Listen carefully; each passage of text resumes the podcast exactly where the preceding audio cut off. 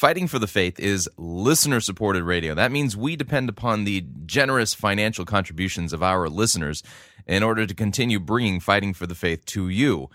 Uh, would you please uh, support Fighting for the Faith financially by joining our crew or sending in a donation to uh, support us financially? You can do so by visiting our website, fightingforthefaith.com. Click on the Join Our Crew button. That's a mere $6.95 a month. Or if you'd like to make a flat contribution, you can do so by clicking on the Donate button or making your gift payable to Fighting for the Faith and sending it to Post Office Box 508, Fishers, Indiana, zip code 46038. Thank you for your support.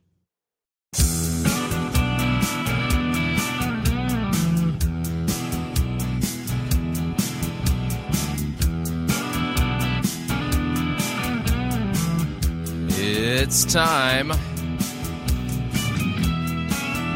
for another edition of Fighting for the Faith. January, Monday, January 17th, 2011. Many of you are enjoying the Martin Luther King Jr. holiday. I, I'm not. I haven't been. And it's not because I don't want to, it's just, you know, I got to do the work. So I'm here. I'm in the studio. Let's do a show. Thank you for tuning in. You're listening to Fighting for the Faith. My name is Chris Rosebrough. I am your servant in Jesus Christ, and this is the program that dishes up a daily dose of biblical discernment.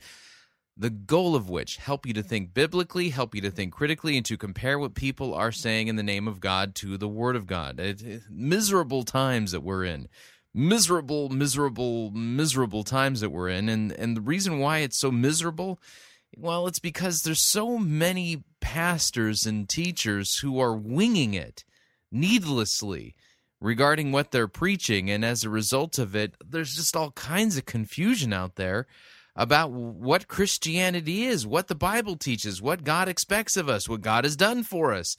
And uh, all of this is just so needless. Why? Well, because God has revealed all this stuff in His Word already.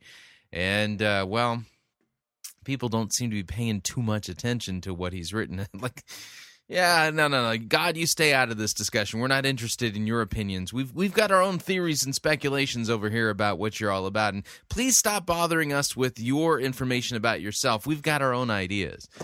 Seems like that's what's going on nowadays. So, all right. So today is uh, the Martin Luther uh, King Jr. holiday here in the United States of America. It's uh, basically a, it's a federal holiday. Schools are out. Uh, banks are closed. Uh, the the post office isn't doing its thing, and uh, and for those of you who've enjoyed the day off, blessings to you. I haven't been enjoying the day off. I've been actually working, but uh, today's program is a little bit different. It's not a Friday light. It's not a Monday light. It's not a light program at all. But what I really wanted to do was spend the first hour, kind of digging in depth into. Um, into a particular topic, and the, the topic was occasioned uh, by an email that I received. And uh, maybe I should do this, you know, because uh, when I receive an email, I like to uh, whip up the uh, vintage news, uh, not vintage news, but my email music here.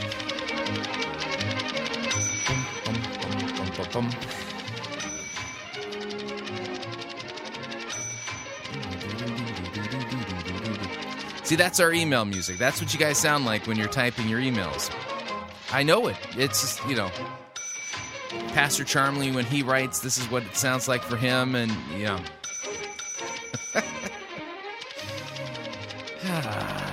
anyway, I got an email from a gentleman by the name of Tyler.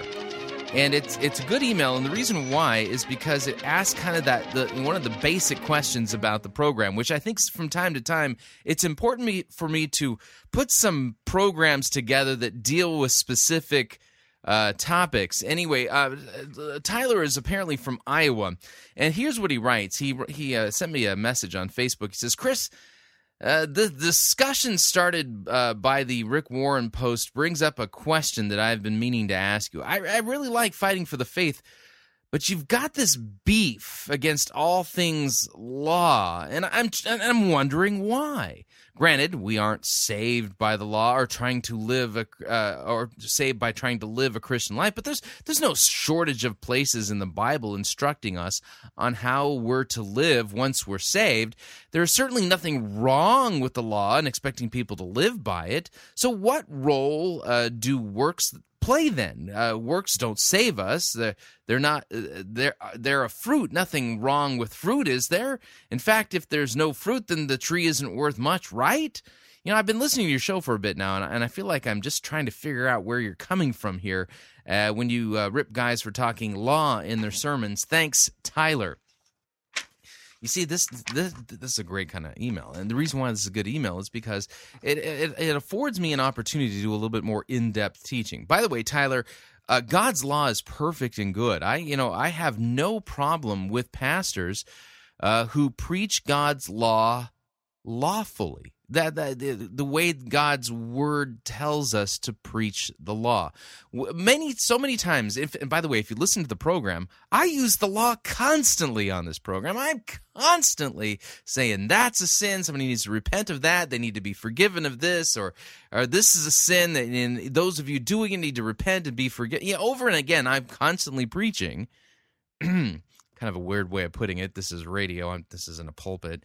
Uh, but I'm constantly saying it's all about repentance and the forgiveness of sins in Jesus' name. So, I mean, uh, the astute listener to Fighting for the Faith would say, yeah, well, Chris uses the law all the time. And I do. So the question really comes down to, uh, Tyler, it's not a matter of, is there anything wrong with the law? No, there isn't. In fact, pastors are called to preach law and gospel, sin and grace, repentance and the forgiveness of sins. And they're to do it in such a way that they're not convoluting these uh, those two categories. And uh, what I'm going to recommend, I'm going to do a little bit of teaching work in here, and um, I'm gonna I'm gonna I'm gonna do this backwards. This is gonna seem kind of silly, but I'm gonna do it backwards. And um, it, don't ask me why. It's just this is the way I'm going to do it today. A lot of many times, I think the right way to do things is you start in the biblical text and you flesh things out, and uh, and then and in this particular case, what I'm going to do, well, do I really want to do it this way? See, see, now I'm second guessing myself. I'm thinking, do I really want to go backwards on this? Because I could go forwards.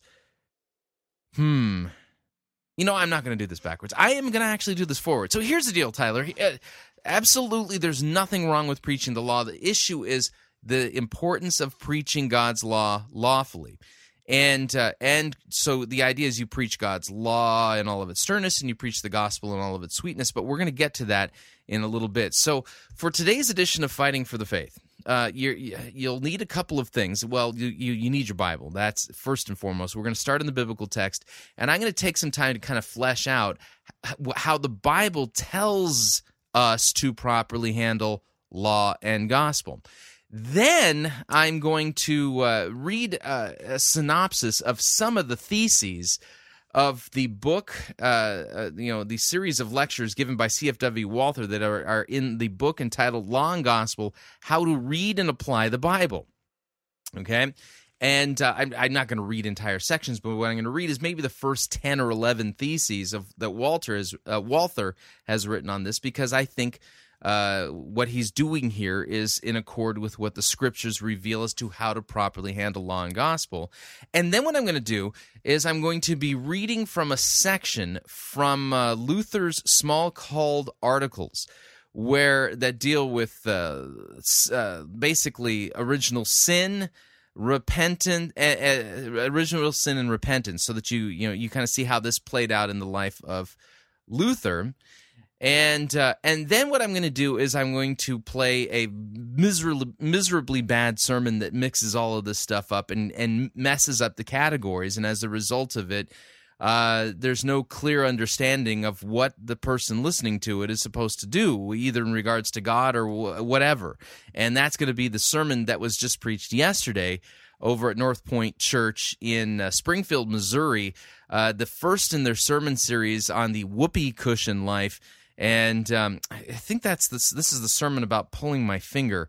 And I got to warn you all ahead of time. Uh, the subject matter of that sermon, um, it, it, deals uh, rather explicitly with um, the issue of sex and pornography, and as a result of it, is it may not be um, appropriate for little ears. And so I, am warning you now, so that uh, if you're listening to the live stream, you can you know appropriately. I'll, I'll remind you all when we get to the sermon review time about that. But yeah, the name of the sermon is "Pull My Finger." So the idea here is that Tyler, I want to basically take the program to answer the question and to do it biblically to give you some examples that I think theologic, you know, from the writings of others that are in accord with with what the scripture teaches on this, and then demonstrate how these categories are misused um, you know, through a bad sermon review. So this uh, basically, Tyler, the, the, the best, way I can put it is is that I'm going to basically take the whole program to answer your uh, email. I mean, that's probably the best way to put it.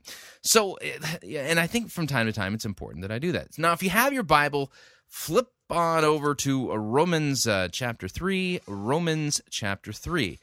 The Bible actually instructs us as to how to properly interpret the scriptures and how to properly understand the categories of God's law and the gospel. Now, when when I'm talking about the law, okay, and this kind of comes to a point earlier, Tyler, is is is that um, when I'm talking about the law, I'm actually referring to a very specific thing. Okay, I am referring to uh, the Ten Commandments you can find in Exodus chapter uh, twenty. Um, I you can say I'm ex- uh, I'm referring to all of the uh, the moral law contained in all of the Scripture that is summarized as love the Lord your God with all your heart and love your neighbor as yourself. Or you could say that you know that, that that's the the, the right way of looking at. Uh, so uh, and so when I'm talking about God's law, you know I'm not talking about oh go and uh, and and stop eating Twinkies and make sure that you don't smoke cigarettes. You see, here's the deal. One of the major problems uh, over and again when you're listening to a sermon review here at Fighting for the Faith, and I and I stop the person who's uh, droning on, and I go law, law, law. Many times, I'm you know I, what they're preaching isn't actually found in the biblical law. It's more like what they're preaching against you know or that they're that they're doing is basically you have to understand they're saying you can make yourself pleasing to God if you stop doing x y or z. And x y or z generally falls into the categories of living the successful american suburbanite uh, middle class life. So uh, you know they're preaching generally to the this idea that you know it God really wants you to have your best life now, and the way you achieve your best life now is you get your finances in order, you make sure that things are okay at home with the spouse, that you're not an exasperating parent. Um, that uh, you know things are spicy in the bed uh, bedroom area, uh, you know things, and so what happens is is that even the law that they give uh, you could you could probably make the case that there's some biblical merit to it. But what's really devoid there is is a proper preaching of the law and what God's word says the purpose of the law is and uh, as a result of it, it's it's it, they they they've defanged God's law, and uh, you have this yappy, toothless chihuahua sitting there, you know, at your feet, you know, going yip yip yip yip yip, and you and you want to punt the thing. Um, rather, whereas the biblical law, it's a it's a dog that'll tear your face off, and and that's the way the pastors are supposed to preach it. But I'm getting a little bit ahead of myself. Okay, so God's word tells us how to properly handle uh, handle the, the the distinctions of law and gospel. And by the way, when I mean when I'm referring to the gospel, I'm re- referring to the proclamation of the good news that Christ died for our sins in accordance with the scriptures, that he was buried on the third day, uh, buried, and then on the third day was raised again according to the scriptures. It's the announcement of what Christ has done for us in conquering sin, death, and the devil for us, for our place, for our justification, and for our salvation. Um, so you you you're doing uh, you're you're preaching the gospel wrong when you turn the gospel into something that you do. You you, you don't do the gospel. You don't live it. You don't. No, that that's ridiculous. You proclaim it. It's good news. Okay, so those kind of the, those are the general categories we're dealing in. But let's let's put some let's put some meat on those bones so that you understand what we're dealing with here. Okay, Romans chapter three. We'll start at verse 9. And this is kind of the tail end. This is kind of like Paul's big punch. Paul begins this argument in Romans chapter 1 uh, talking about how people suppress the truth and unrighteousness, and God turns them over to all kinds of evil, and uh, and you know talking about them pagan Gentiles out there, and then he turns this the whole thing on its head by going after religious Jews, and at the and here's the the punchline at the end of this is that at the end of it at the end of what Paul's doing here, and we're catching him at the tail end, his concluding thoughts. No one is declared righteous before God by the law Okay, the purpose of the law, in fact, God's law was given for a completely different purpose. Here we go. Romans 3 9. So what then? Are, are we Jews any better off? Well, no, not at all. For we have already charged that all, both Jew and Greeks, all of them are under sin, as it is written, none is righteous. No, not one. No one understands. No one seeks for God. All have turned aside. Together they have become worthless. No one does good, not even one. Their throat is an open grave. They use their tongues to deceive. The venom of asps is under their lips. Their mouth is full of curses and bitterness. Their feet are swift to shed blood. And in their paths are ruin and misery, and the way of peace they have not known. There is no fear of God before their eyes. Now we know that whatever the law says, it speaks to those who are under the law, so that every mouth may be stopped and the whole world may be held accountable to God. For by works of the law, no human being will be justified in his sight, since through the law comes the knowledge of sin. Pausing right here for a second, and I will continue. Here's the idea. Okay, over and again, when I go against the law preachers and go, law, law, law, one of the things that happened is is that the gospel or and Jesus Christ is either so poorly mentioned or only fragmentarily mentioned or not mentioned at all uh, that what happens is is that the preaching of the law is done in such a way that um, it creates the illusion that somehow our good works are meritorious, either in our justification or in our sanctification. And our good works are not meritorious, either in justification or sanctification. They don't merit anything, especially in the justification category. So what happens is is over and again what happens is is in the name of quote, you know, preaching uh, this idea that uh, you know that it, it that um, God wants us to be doers of the word and not just hearers of the word. Perfectly sound biblical teaching there, by the way. What ends up happening is is that you is that the preaching steers so far over to application in life that uh, Christ there's no context for Christ and the gospel, except for the schlub who first made a decision for Jesus. That just gets you in the in the door. And what happens is is that over and again, the big error that's done in these evangelical churches is, is uh, well, we we already know the gospel. We know the gospel. Now we got to get busy to to you know you know being doers of the word. Yet the problem here, the problem with that approach is that it it doesn't take this clear teaching into consideration that through the law comes the knowledge of sin. That's the primary use of the law. And so the idea there is, is that the gospel either gets assumed or shoved to the back and the law is got brought forward and it's the the the preaching of the law is done in such a way that uh, that somehow it merits something with God. If you do these things, X, Y, or Z, then God will see that you're serious about your relationship or walk with Him, and then He will then bless you with X, Y, or Z. It could be uh, it could be health. It could be wealth. It could be notoriety. It could be this or it could be that. So what happens is is that the preaching of the law is done in such a way that you are being obedient in order to merit something from God.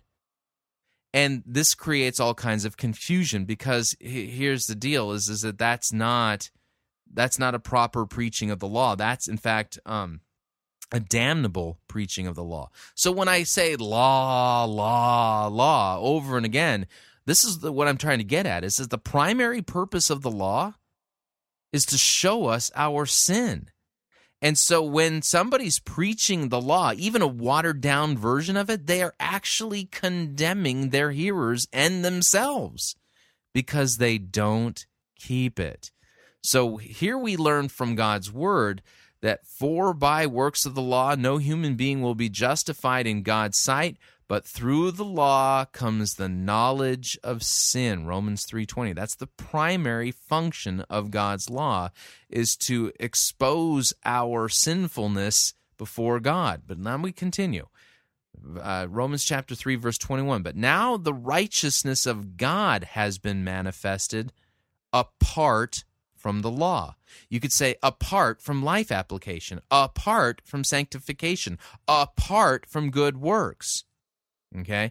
But now the righteousness of God has been manifested apart from the law, although the law and the prophets they bear witness to it the righteousness of God that is through faith in Jesus Christ for all who believe. For there is no distinction, for all have sinned and fall short of the glory of God and, and are justified by his grace as a gift through the redemption that is in Christ Jesus, whom God put forward as a propitiation by his blood to be received by faith. This was to show God's righteousness because in his divine forbearance he had passed over the former sins. It was to show his righteousness at the present time so that he might be just and the justifier of the one who has faith in Jesus Christ. So let me point something else out here.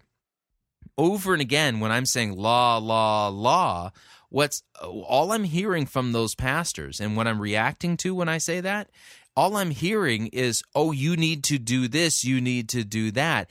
Yet the scriptures teach the righteousness of God that comes by faith, that is believed to, believed on, received, and clung on to by faith. They're not preaching faith.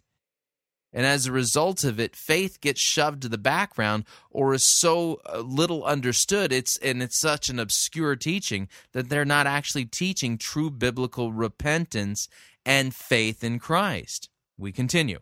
Romans 3:27. So then what becomes of our boasting? Well, it's excluded. Uh, by what kind of by, by what kind of law? By a law of works? No.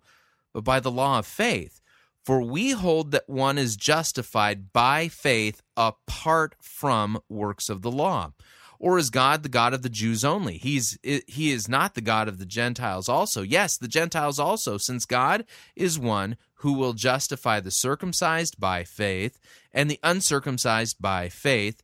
Do we then overthrow the law by this faith? No, by no means. On the contrary, we uphold the law. Now, here's the other part of it you cannot teach, properly teach what it means to uphold God's law without properly teaching faith and without properly teaching uh, teaching it in light of our justification.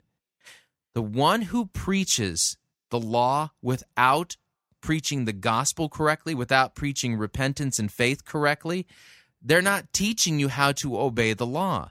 In fact, all they're doing is condemning you because the law can it, the, preaching the law doesn't give you the power to do it, and you can't. Okay, so we continue.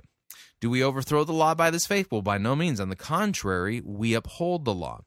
So, what shall we say was gained by um, Abraham, our forefather, um, according to the flesh? For if Abraham was declared righteous by works, well, he has something to boast about, but not before God. For what does the scripture say? Say, Abraham believed God, and it was con- counted to him or credited to him as righteousness. Now, to the one who works, his wages are not counted as a gift, but they're counted as his due or payment. And to the one who does not work, but believes in him who justifies the ungodly, his faith is counted as righteousness. Just as David also speaks of the blessing of the one to whom God counts righteous apart from works. Blessed are those whose lawless deeds are forgiven and whose sins are covered. Blessed is the man against whom the Lord will not count his sin. Now, is this blessing then only for the circumcised or also for the uncircumcised? We say that faith was counted to Abraham as righteousness. How then was it counted to him? Was it before or after he was circumcised? It was not after, but it was before he was circumcised. He received the sign of circumcision as a seal of the righteousness that he had by faith while he was still uncircumcised. The purpose was to make him the father of all who believe without being circumcised, so that righteousness would be counted to them as well, and to make him the father of the circumcised who are not merely circumcised, but who also walk in the footsteps of the faith that our father Abraham had at before he was circumcised. For the promise that his offspring uh, that his offspring, that he would be the heir of the world, did not come through the law, but through the righteousness of faith. For if it if the adherents of the law who are are are, the, are those to be heirs, faith is null and the promise is void. For the law brings wrath, but where there is no law, there is no transgression. Now, did you catch that part? The law brings wrath. Over and again in these sermons where I go law, law, law, and I say that the, these people are preaching condemnation, this is exactly what I'm referring to. Romans chapter 4, verse 14. The law brings wrath.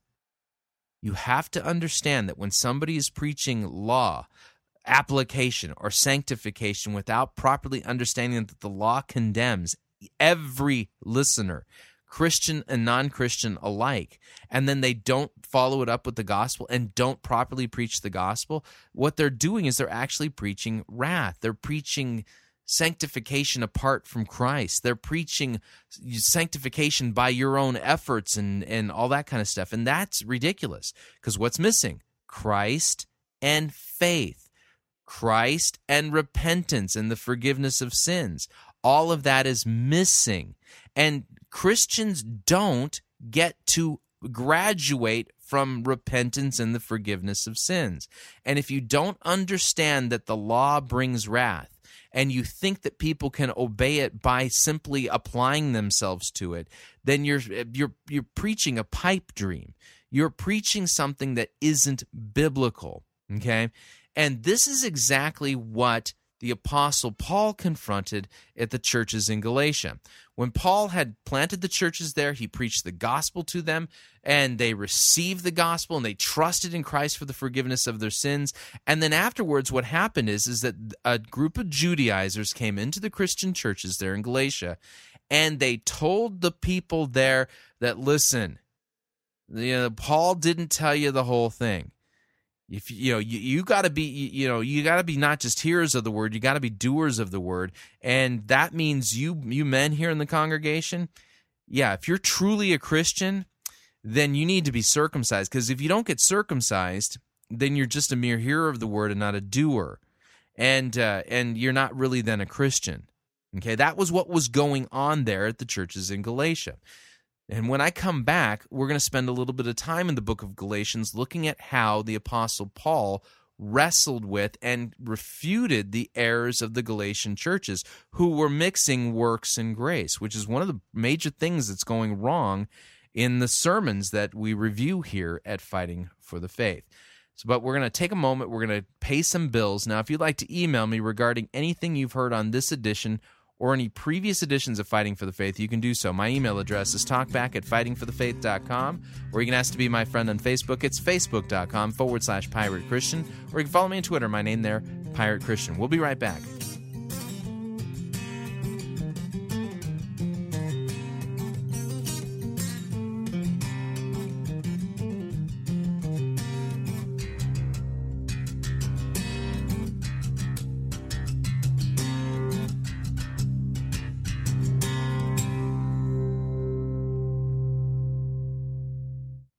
Unless your righteousness surpasses that of Rick Warren, you cannot be saved.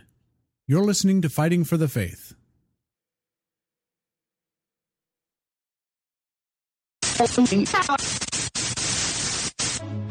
You're listening to Pirate Christian Radio. We'll be taking your false doctrine now.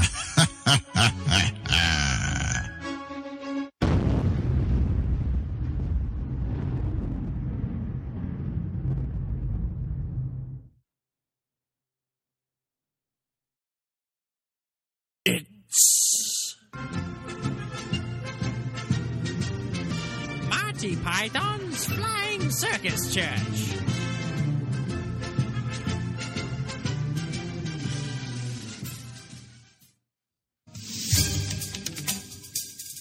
Let's face it, it's a visual age, and the old Bible is impractical and irrelevant. But that shouldn't hamper your spiritual growth. If you're tired of all those words like atonement, sin, justification, and all that deep stuff about God, look no further. Announcing The Massage, a new Bible version that puts you and your personal needs central.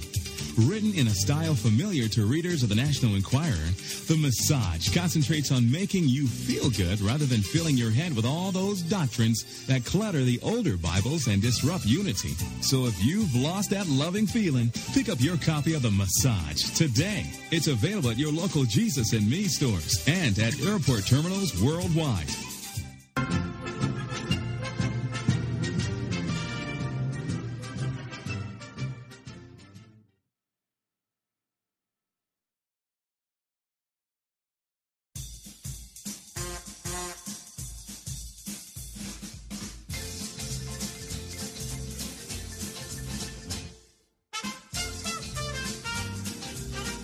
Keep more of your money in your pocket. Hi, Chris Rosebrough here. If you're planning to travel anytime in the near future, then don't pay more for airfare, hotel rooms, or rental cars than you need to. Longtime Pirate Christian Radio featured advertiser Cheap O Air can save you a Tijuana taxi load of money on all of your travel needs. Plus, CheapOair has a seasonal promotional code for all of our listeners that will save you an additional $10 off of CheapOair's already low prices. Visit piratechristianradio.com forward slash cheap. Write down the promo code and then click on the banner and then book your travel today. Again, that's piratechristianradio.com forward slash cheap.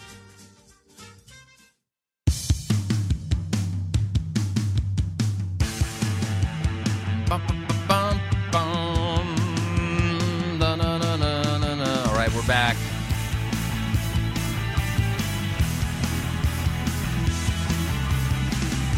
Warning pastors who mix law and gospel and don't properly distinguish between the two of them risk sending themselves and their hearers to hell. Tis true.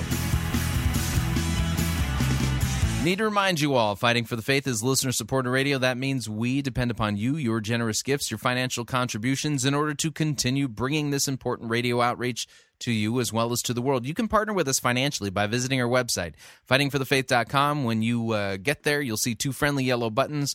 One says donate, the other says join our crew. When you join our crew, what you're doing is signing up to automatically contribute $6.95 on a monthly basis to uh, Fighting for the Faith and Pirate Christian Radio. It's not a lot of money uh, for you, and that's kind of the idea is, is that we, uh, in order to level out our giving, we thought it'd be best to uh, convince you all, a, a, lot of you all, to support us nominally. Yeah, that's the idea. A, a, bunch of people supporting us a little bit every month makes it so that uh, it, it evens out the amount of money that comes in on a monthly basis uh, so that we can properly budget for uh, all of the expenses that come in month after month after month after month. And as we continue to grow and our audience grows and our licensing fees grow and our broadcasting fees continue to grow and our server fees continue to grow, uh, we found that uh, these the steady six dollars ninety five cents as as our audience grows, the, the, we get more people who join that, and ho- and it, it's at the moment it's keeping pace, which is nice. we're paying our bills. That's the important part.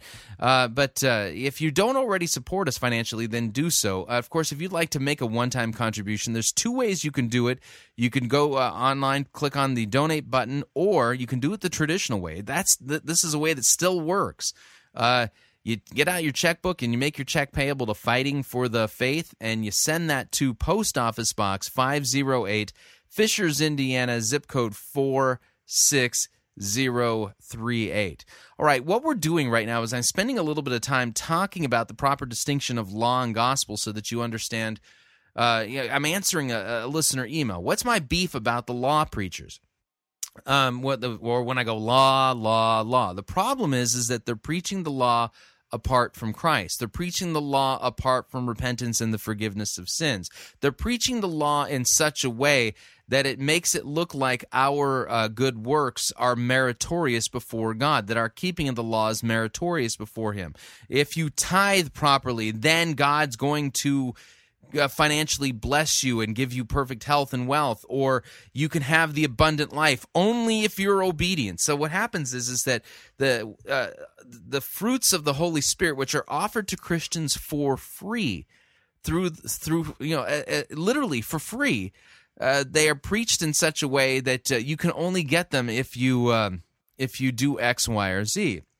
And this is exactly what the apostle paul preached against uh, in the Galatian heresy. Okay, and let me let me read here uh, from uh, Paul's uh, uh, epistle to the Galatians. I'll I'll read a, a few chapters here. I, I, won't read the whole thing, but I would recommend going back and rereading the whole thing uh, if you haven't done so recently.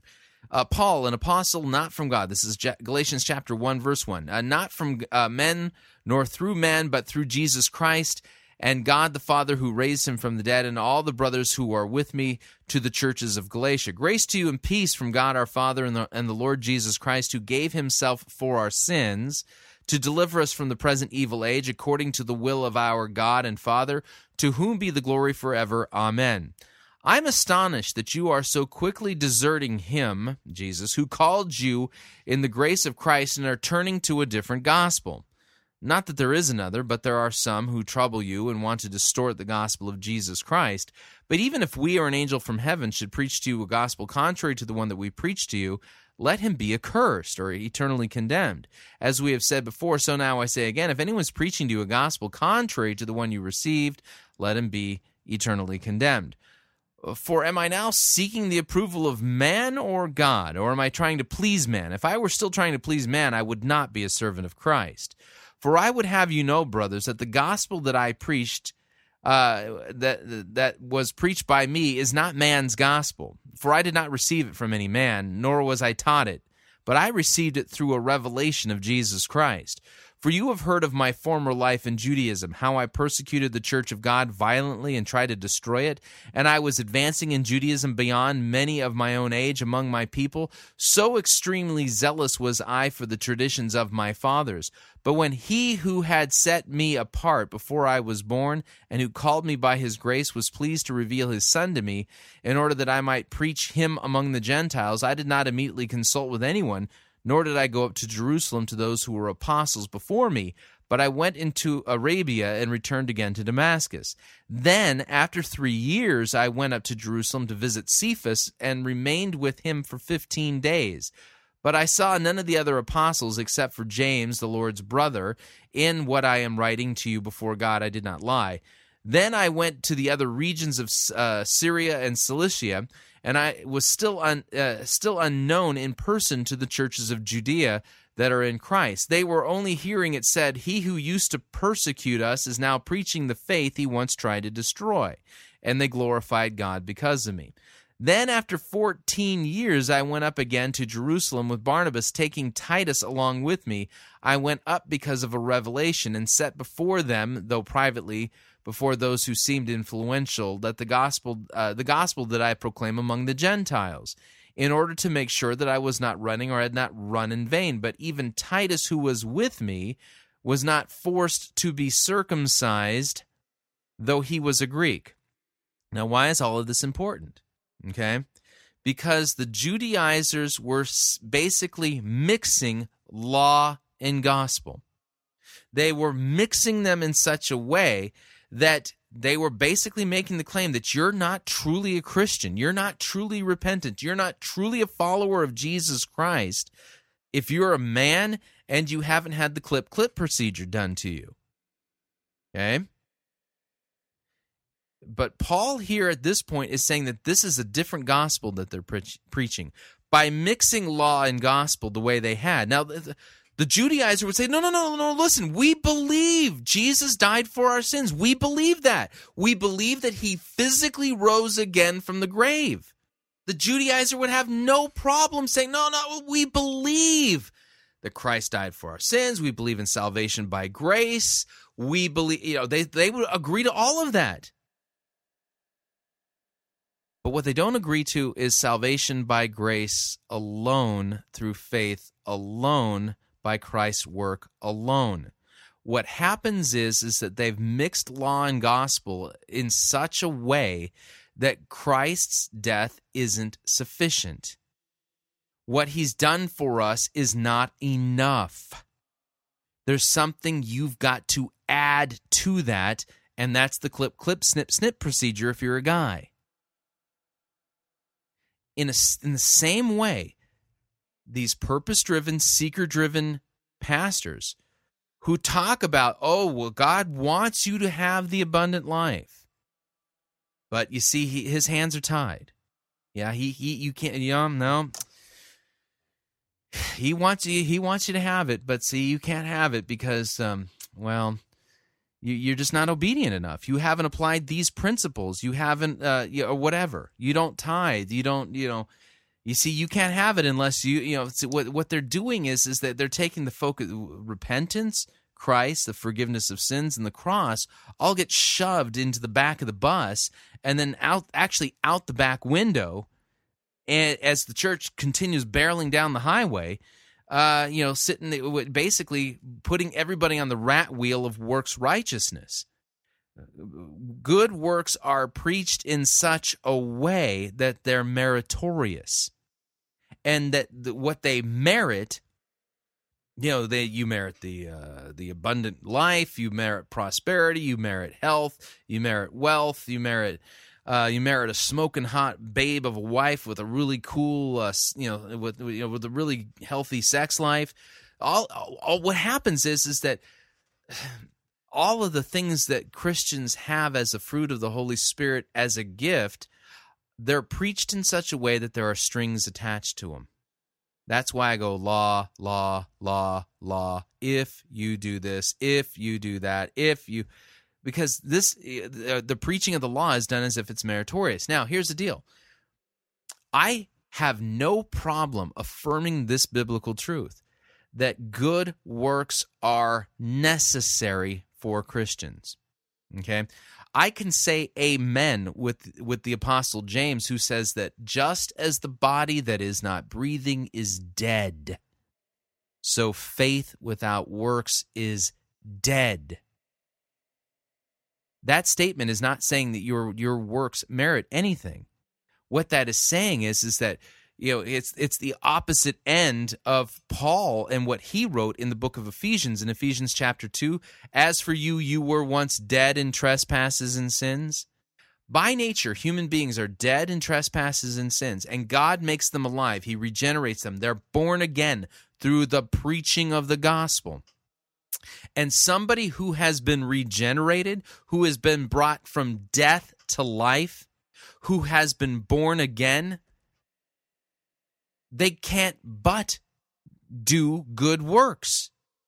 That is the reason why Christians do good works is because they have a new nature, not because they're trying to merit something from God. Whether it's the abundant life, salvation, or uh, or whatever. You know, if if the reason why you're doing works is so that you can merit something from God, that those are not works that are done in faith. Those are not works that are done as a result of a new nature in Christ. Those are good works done as a wage.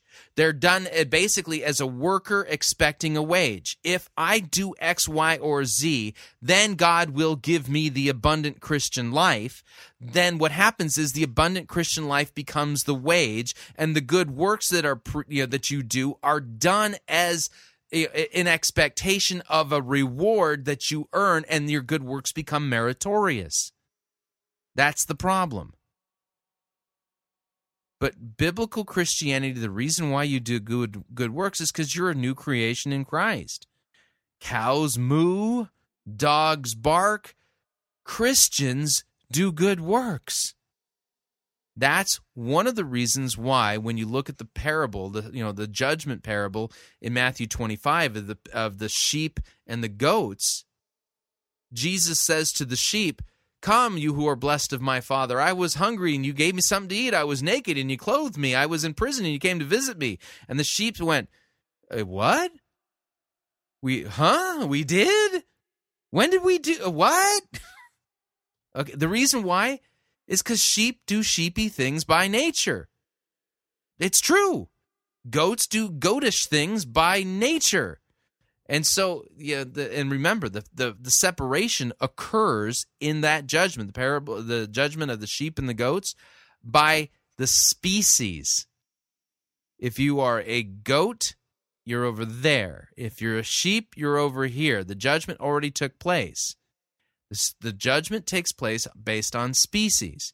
So over and again, when I go law, law, law, what's happening is is that that person is preaching law not to condemn us of our sins, but they're preaching law in such a way that it becomes some kind of a formula where God at the end of the day owes you a wage.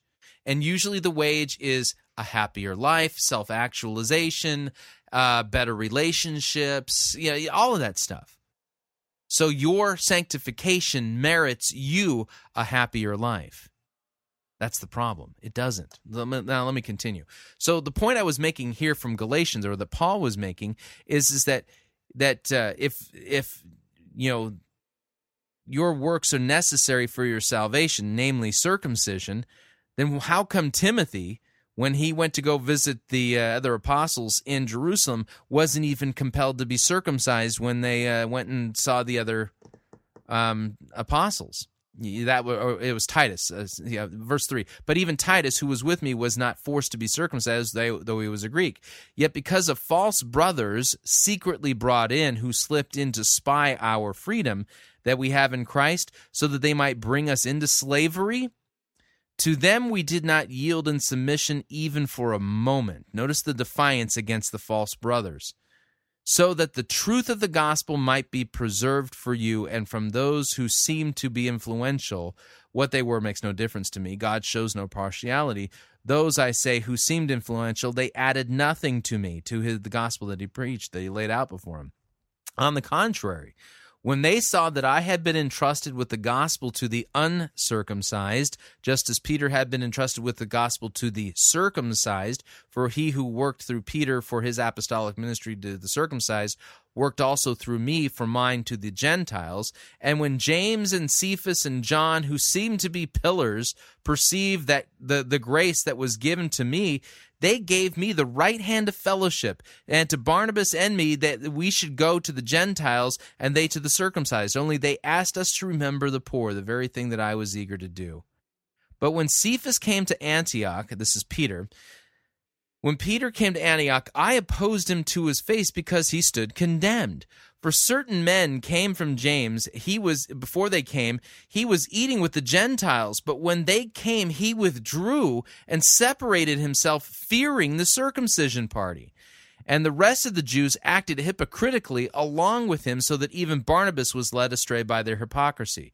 But when I saw that their conduct was not in step with the truth of the gospel, I said to Cephas before them all, If you, though you are a Jew, live like a Gentile and not like a Jew, how can you force the Gentiles to live like Jews? We ourselves are Jews by birth and not Gentile sinners, yet we know that a person is not justified or declared righteous by works of the law, but through faith in Jesus Christ. So we also have believed in Christ Jesus in order to be justified by faith in Christ and not by works of the law, because by works of the law, no one will be justified. Okay? But if in our endeavor to be justified in Christ, we too were found to be sinners, is Christ then a servant of sin? Well, certainly not. For if I rebuild what I tore down, I prove myself to be a transgressor. For through the law I died to the law so that I might live to God. I have been crucified with Christ. It is no longer I who live, but it is Christ who lives in me. And the life I now live in the flesh, I live by faith in the Son of God who loved me and gave himself for me. I do not nullify the grace of God. Listen to that sentence, verse 21. Paul says, I do not nullify the grace of God, for if righteousness were through the law, then Christ died for no purpose. Now, this is an important statement that Paul's making here. And in context, it's, it's wonderful. Paul here is making a point. I do not nullify what? The law of God? No. I do not nullify the grace of God. Over and again, Tyler, in my in my sermon reviews, when I'm going law, law, law, what the pastor is doing is nullifying the grace of God and making it sound like righteousness is attained through keeping the law.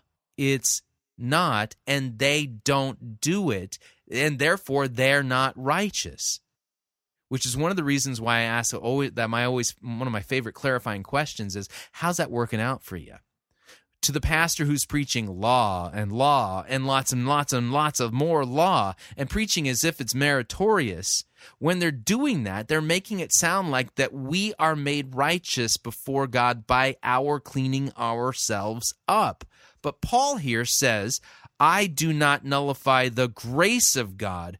For if righteousness were through the law, then Christ died for no reason. If righteousness were through the law, then Christ died for no reason. In other words, the reason why Christians do good works is because they are already made righteous in Christ and the good works flow from that righteousness, that new life, that regenerated life in Christ. So Paul continues, Oh, foolish Galatians, who has bewitched you? It was before your eyes that Jesus Christ was publicly portrayed as crucified.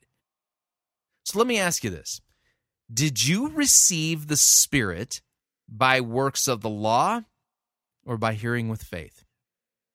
Okay. Let me put it in a different way. Okay. I could say something like this Oh, foolish saddleback church, who has bewitched you?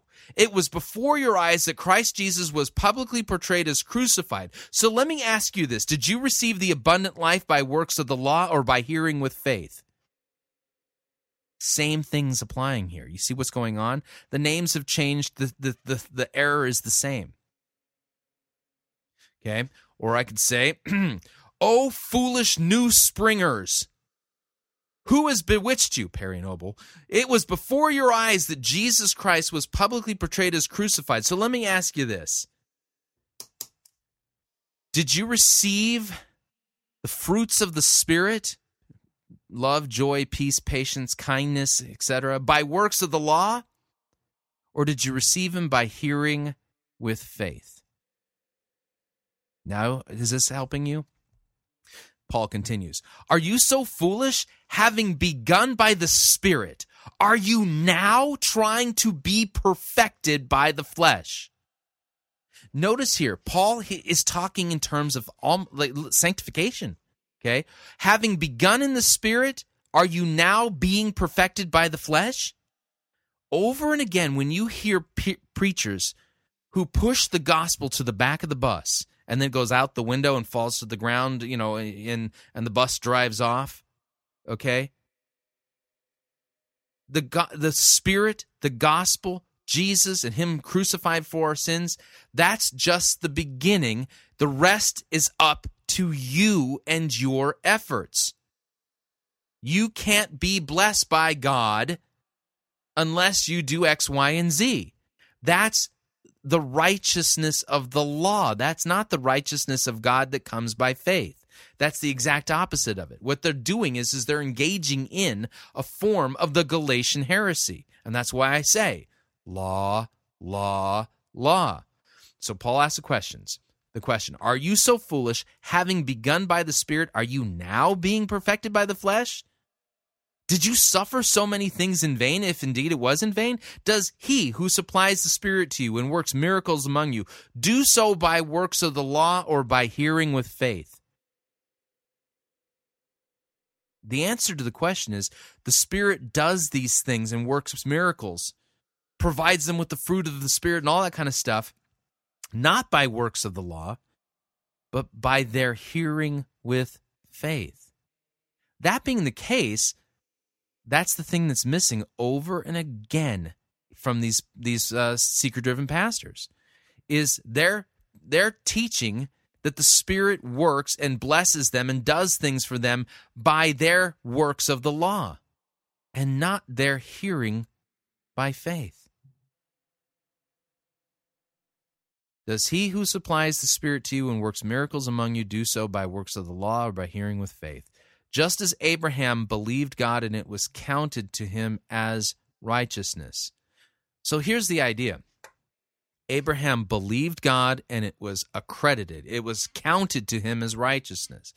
If by believing and trusting in the promises of the gospel that Christ died for our sins and was raised again on the third day for our justification. If that is if that's what God credits to us as righteousness, giving us the righteousness of God, the dikaiosune to theou, the righteousness of God, or you could say the righteousness of Christ. It's given to us as a gift. How is it possible that my puny good works done here on this side of the resurrection and Christ's return could merit me anything when by faith I'm already declared to be perfectly righteous because of what Christ has done. You see, that's the thing. Over and again, when I say law, law, law, law, what am I hearing? I'm hearing them preaching self righteousness, not the righteousness of God that comes by faith. And it's in reality, it's the righteousness of God and hearing with faith that God uses, the Holy Spirit uses to produce fruit in our life that is in keeping with repentance and the forgiveness of sins. The other one, all it does is condemn. Know then that it is those of faith who are the sons of Abraham.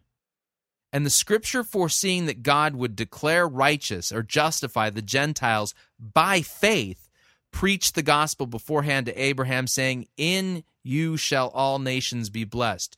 So then, who are of faith? Those, so, sorry. So then, those who are of faith are blessed along with Abraham, the man of faith. For all who rely on works of the law are under a curse. For it is written, Cursed is everyone who does not continue to do all things written in the book of the law and continue to do them. Now it is evident that no one is justified before God by the law, for the righteous shall live by faith. Notice it says, The righteous shall live by faith. It doesn't say the righteous shall live by works. It says the righteous shall live by faith. And that faith produces good works. It can't help but do so. Now it is evident that no one is justified before God by the law, for the righteous shall live by faith. But the law is not of faith. Rather, the one who does them shall live by them. Christ redeemed us from the curse of the law by becoming a curse for us. For it is written, Cursed is everyone who is hanged on a tree, so that in Christ Jesus the blessing of Abraham might come to the Gentiles, so that we might receive the promised Spirit through faith. To give a human example, brothers, even with a man made covenant or contract, no one annuls it or adds to it once it has been ratified, or you can say signed. Okay. Now, the promises were made to Abraham and to his offspring. It does not say, and offsprings, referring to many, but referring to one and to your offspring, and that one is Christ. This is what I mean. The law, the Mosaic law, which came 430 years after God gave the covenant to Abraham. The Mosaic law came 430 years after God gave Abraham his covenant. Okay, the law does not annul a covenant that was previously ratified or signed by God so as to make that promise void. For if the inheritance comes by the law, then it no longer comes by a promise. But God gave it to Abraham by a promise. So, why then the law? What was the purpose of the law? The law was added because of transgressions, until the offspring, that is, until Jesus should come when the promise had been made and it was put into place through angels by an intermediary. Now, an, an intermediary implies more than one, but God is one. Now, is the law then contrary to the promises of God? Certainly not. For if a law had been given that could give life, then righteousness would indeed be by the law. But the scripture imprisoned everything under sin so that the promise by faith in Jesus Christ might be given to those who believe. Now, before faith came, we were all held captive under the law, imprisoned until the coming faith would be revealed. So then, the law was our guardian until Christ came, in order that we might be declared righteous by faith. But now that faith has come, we are no longer under a guardian. For in Christ Jesus you are all sons of God through faith. For as many of you ha- who have been baptized into Christ have put on Christ. There is therefore neither Jew nor Greek, there is neither slave nor free, there is no male or female, for you are all one in Christ. And if you are Christ's, then you are Abraham's offspring, and you are heirs according to the promise. You see what's going on here? Read the rest of Galatians. So when I say law, law, law, what they're doing is they're putting us back under the guardian. They're not preaching the obedience that comes through faith in Christ. And it's all done, and the guy said, "Well, we already know that Jesus died for us. I mean, we got to get busy doing good works. We got we don't want to be just hearers of the word. We want to be doers." You never ever get to the point of being a doer of God's word apart from faith in Christ. It's all about faith and trust in Christ, abiding in Christ and preaching Christ. You don't get the abundant life that God offers by works. It's given to you as a gift by grace through faith in Christ. And the abundant life that's promised in John 10:10 10, 10 is not referring to a healthy and productive middle class suburbanite western life. The abundant life may in fact involve persecution, suffering and death. And yet it is all part of the abundant life. All of that's given to us as gift. Now, as promised, I'm going to refer back to a couple of other things that will help you. Okay, there are three books that I strongly recommend for people who want to properly understand law and gospel. Okay, three books, and uh, I wish I could tell you that uh, you know that it's going to be you know that it's a pamphlet and all you need you know it'll only you can read it in a night and you'll get it. Law and gospel is is are one of these the, these sets of categories that it needs to be modeled, it needs to be uh, researched, it needs to be read and studied in multiple, multiple ways. And so as a result of it, there are, th- well, four books. four books. No, no, no, not not three, but four. Now, see, as I'm thinking about it, there's uh, there's uh, there's more books than uh, than than one. There's more books than three. The, there's four really good books, but I'm going to give them to you kind of in order. Okay, the first is a book entitled "Here I Stand: A Life of Martin Luther" by a gentleman by the name of Roland Bainton.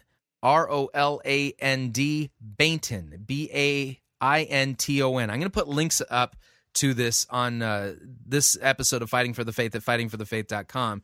So if you would like to pick up copies of these books, you can. This is a the best biography ever written about Martin Luther, and the one thing I love about this book is is that it helps you experience the sheer terror that Martin Luther had of his fear of God and living under Roman Catholic monasticism. Okay, he was a monk, and so when you because Bainton does such a masterful job of really in in, in it's it reads like a novel. It it, it, it write he writes historical um, it's nonfiction, but he writes it in such a way that it feels like fiction and it isn't. I, I don't know how to explain it that way. It, it, it's a historical novel. That's the best way I can put it. And it, and there ain't no nonfiction in it. it. It's well, no, I'm sorry. There's no fiction it. It's all nonfiction. Uh, if you haven't read this book, you need to you need to get a copy of it and you need to read it. It's fantastic. Second book um, um, is is the Book of Concord. Okay um, the uh, the the Confessions of the Lutheran Church. Specifically, though, what I would have you read in there is the Augsburg Confession and the Apology of the Augsburg Confession. Read Bainton's book, then read the Augsburg Confession and the Apology of the Augsburg Confession because you'll understand how where where these things fit historically, especially in uh, in, in restoring the gospel to the church. And the Apology of the Augsburg Confession uh, is, uh, and the article on justification is probably one of the finest, absolute finest pieces of doctrinal apologetics ever written uh, to support and defend the gospel against the errors of uh, of those who would mix it with works. Okay, it works either for justification or meritorious sanctification. That it's it's fantastic. So um, the uh, third book is a book written by CFW Walther entitled Law and Gospel How to Read and Apply the Bible. Okay. And uh, real quickly here, I'm going to run you through the first few theses, uh, you know, the, maybe the first half of the theses of this uh, distinguished book that you you really need to read and you think about i'm not a lutheran i don't care what the, the truth that is in these books apply to all of christendom whether you are a lutheran or not okay that's the thing about sound biblical doctrine it applies to all of christendom it doesn't matter what uh, camp or party that you're a part of this applies to you even if you're a calvinist this applies to you even if you're uh, an Arminian. yeah, the, you know it applies to you, period. So, um, with that, let me read to you. Uh, let me.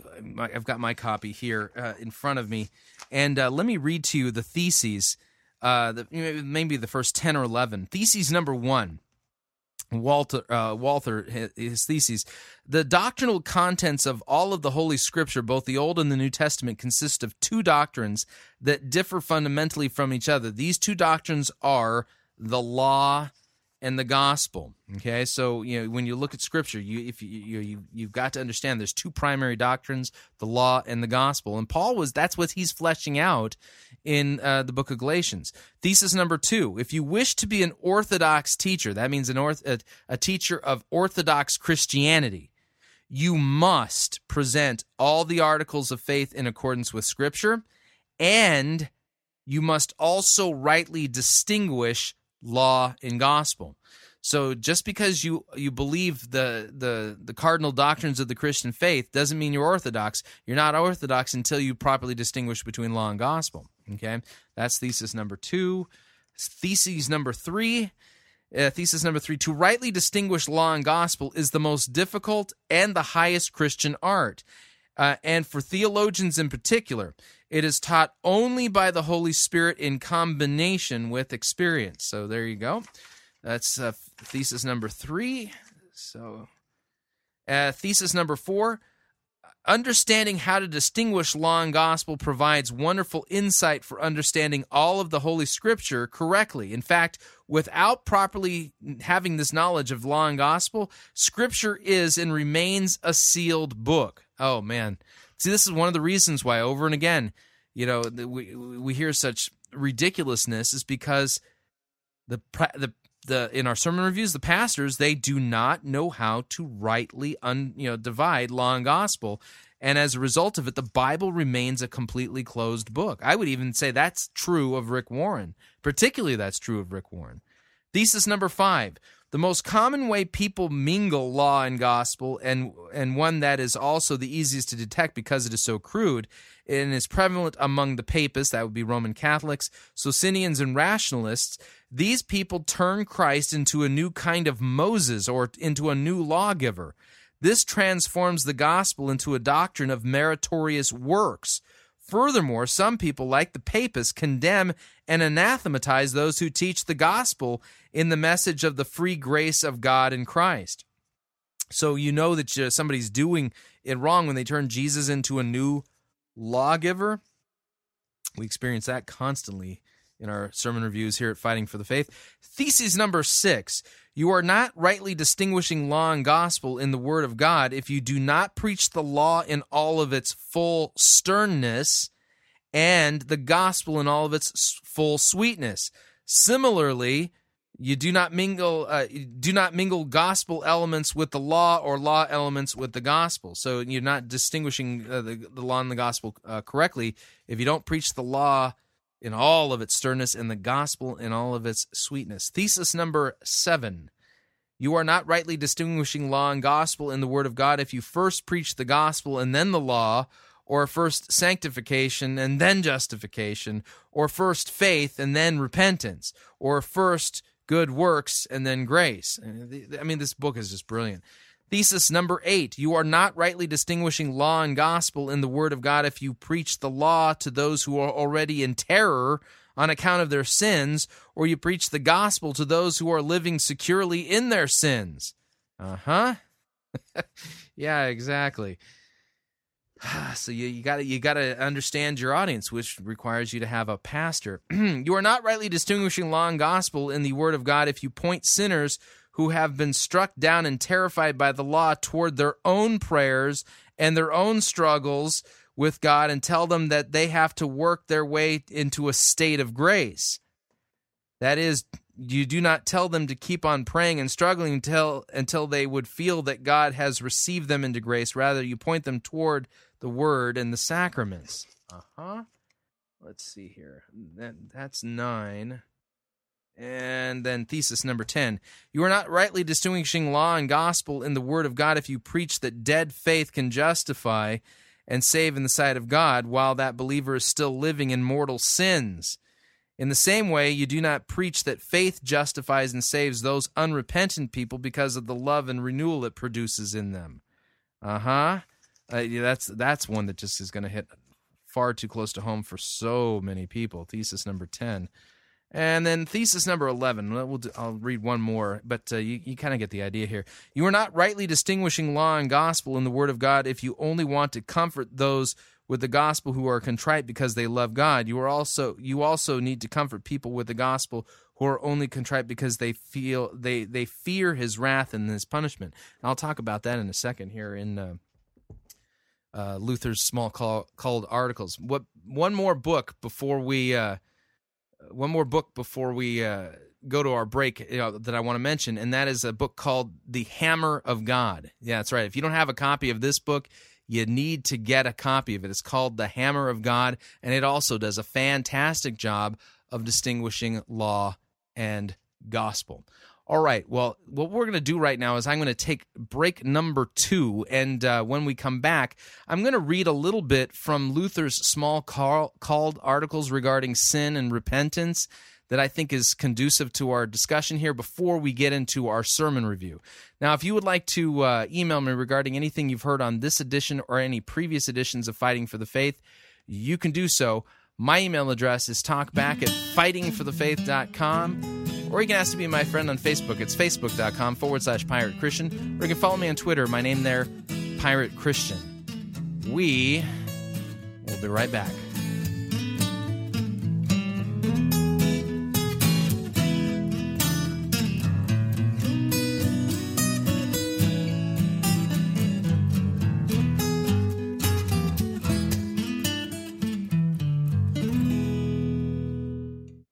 You want advice on how to have your best life now, you are in the wrong place. You're listening to Fighting for the Faith. This is the air I breathe. This is the air I breathe.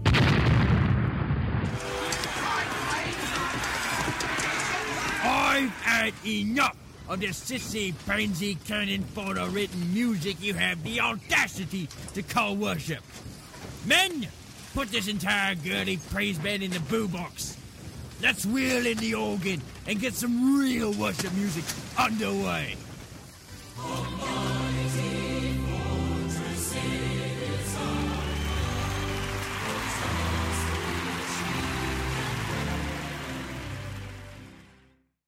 Ye be listening to Pirate Christian Radio.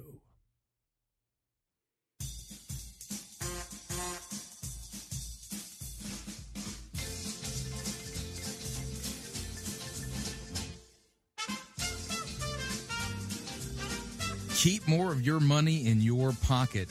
Hi, Chris Rosebrough here. If you're planning to travel anytime in the near future, then don't pay more for airfare, hotel rooms, or rental cars than you need to. Longtime Pirate Christian Radio featured advertiser Cheap O Air can save you a Tijuana taxi load of money on all of your travel needs. Plus, CheapOair has a seasonal promotional code for all of our listeners that will save you an additional $10 off of CheapOair's already low prices. Visit piratechristianradio.com forward slash cheap. Write down the promo code and then click on the banner and then book your travel today. Again, that's piratechristianradio.com forward slash cheap.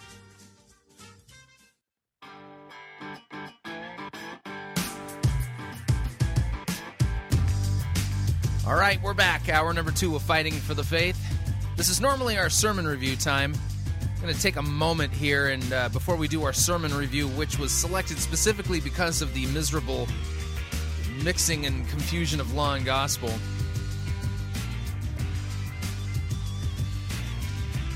I'm going to read to you a portion of Martin Luther's Smalcald articles, which are also found in the Book of Concord, which I think uh, give us a good well look at uh, the proper distinction of long gospel as it pertains to original sin and uh, true biblical repentance.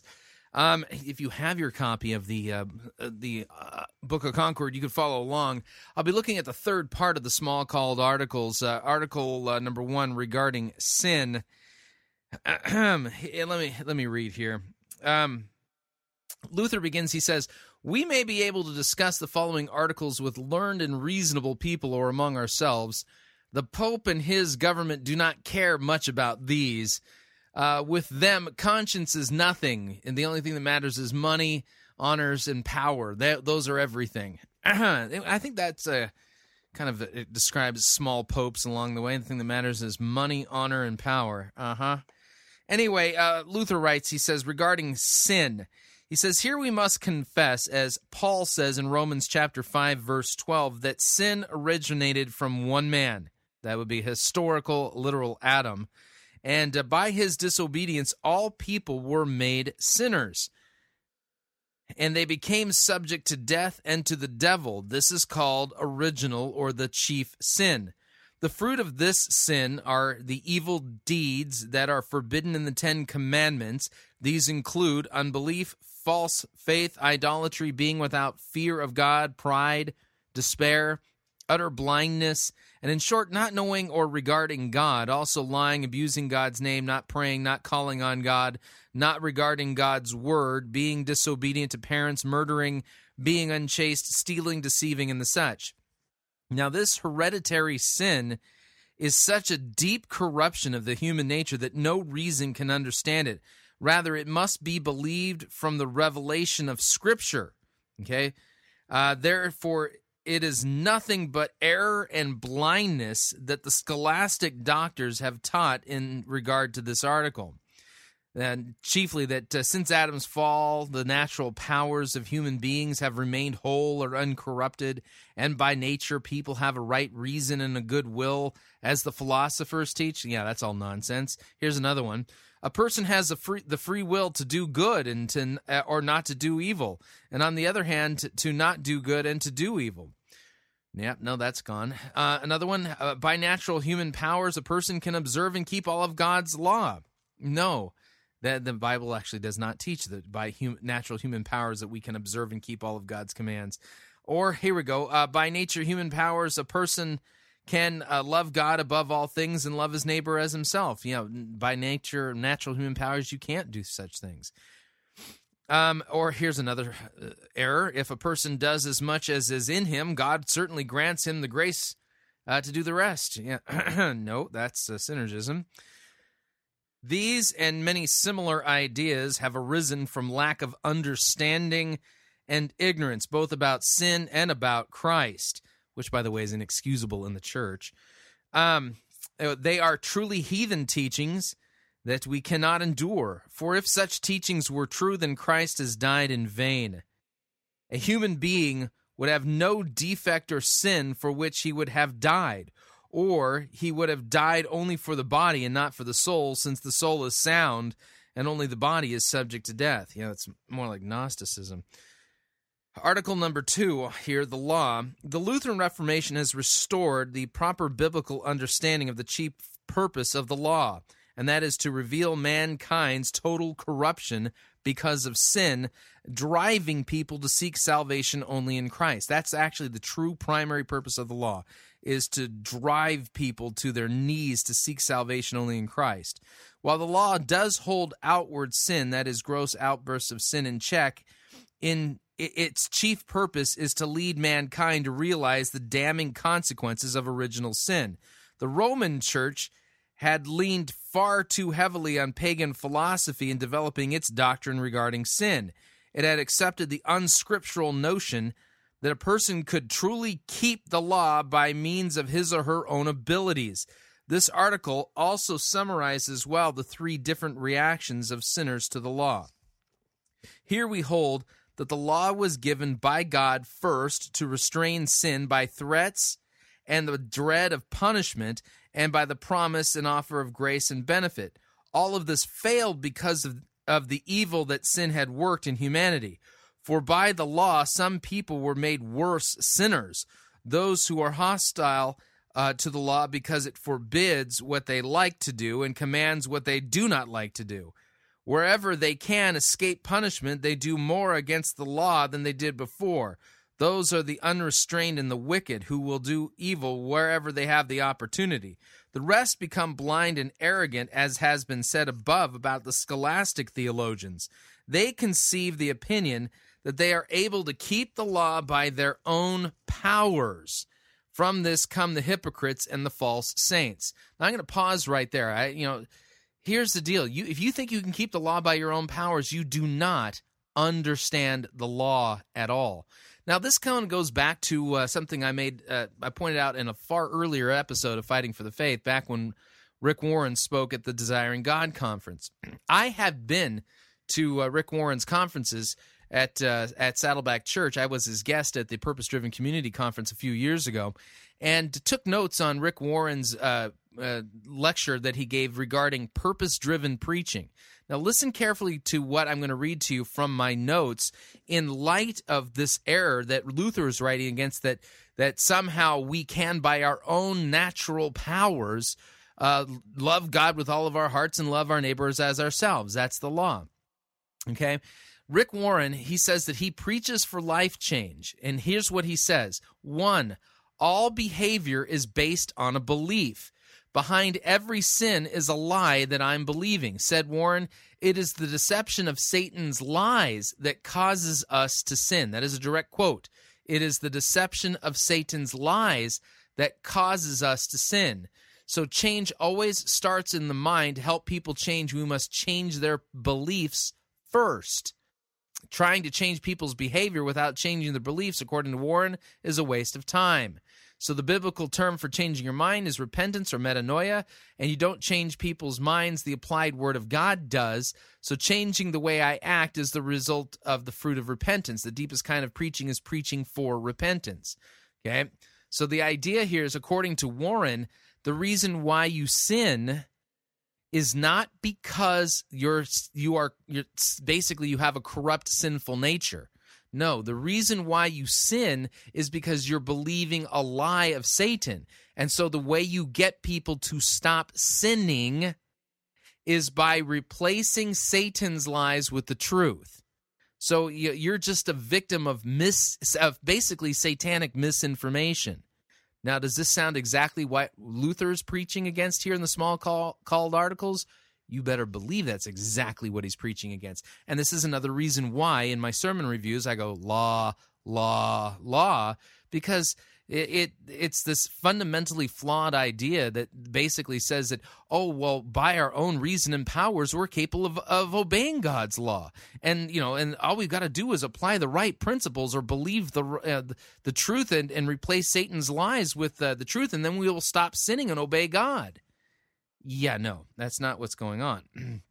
As Luther says, uh, the rest become blind and arrogant as has been said above about the scholastic theologian, they, theologians, they conceive the opinion that they are able to keep the law by their own powers. From this come the hypocrites and the false saints. But the chief office or the force of God's law is to reveal original sin with all of its fruits. It shows us how very low our nature has fallen, how we have become utterly corrupted. The law must tell us that we have no God and that we do not care for God or that we worship other gods, something we would not have believed before without God's law. And in this way, we become terrified, humbled, depressed. We despair and anxiously want help, but see no escape. We begin. Uh, we begin to be an enemy of God and to complain and so on. That is what Paul says. The law brings wrath. Sin is increased by the law. The law came in to increase the trespass. That's Romans chapter 5, verse 20. So, regarding repentance, the New Testament keeps and urges this office of the law, as St. Paul does when he says, The wrath of God is revealed from heaven against all ungodliness and unrighteousness of men. Also, quote, the whole so that the whole world may be held accountable to God. No human being will be justified in his sight through the law. And Christ says the Holy Spirit will convict the world of sin. That's right. Well you want to know what the Holy Spirit is at work? Uh, John chapter 16 tells us that the Holy Spirit would convict the world of sin and unbelief. Now this is God's thunderbolt. By the law he God strikes down both obvious sinners and false saints he declares no one to be in the right, but he drives them all together to terror and to despair. This is the hammer, as Jeremiah says, quote, Is not my word like a hammer that breaks the rock in pieces? Jeremiah chapter 23, verse 29. This is not active contrition or manufactured repentance. This is passive contrition. Um, this is true sorrow of heart, suffering, and the sensation of death. This is basically contrition that is worked in you by the hammer of God. This is what true repentance means here. A person needs to hear something like this You are of no account. Whether you are an obvious sinner or saints in your own opinion, you have to become different from what you are now. You have to act differently than you are now acting. Whether you are as great, wise, powerful, and as holy as you can be, there is no one who is godly, not even one. But to this office of the law, the New Testament immediately adds the consoling promise of grace through the gospel. This must be believed, as Christ declares, quote, repent and believe in the gospel, Mark chapter 1 verse 15. That is become different, act differently, and believe my promise. John the Baptist, who preceded Christ, is called a preacher of repentance, but this is for the forgiveness of sins. That is, John was to accuse all and convict them of being sinners. This is so that they could know what they are before God and acknowledge that they are lost, so that they can then be prepared for the Lord to receive grace and to ex- expect and accept from Him the forgiveness of their sins. This is what Christ Himself says repentance and the forgiveness of sins should be proclaimed in my name to all nations. Luke 24 47. Whenever the law alone exercises its office without the gospel being added, there is nothing but death and hell. Uh, Tyler, this is exactly the the this is the the concluding point here. Wherever the law alone exercises its office without the gospel being added, there is nothing but death and hell. And one must despair, as Saul and Judas did. St. Paul says, through sin, the law kills. See Romans chapter 7, verse 10. On the other hand, the gospel brings consolation and forgiveness. It does so not just in one way, but through the word and the sacraments and the like, as we'll discuss later.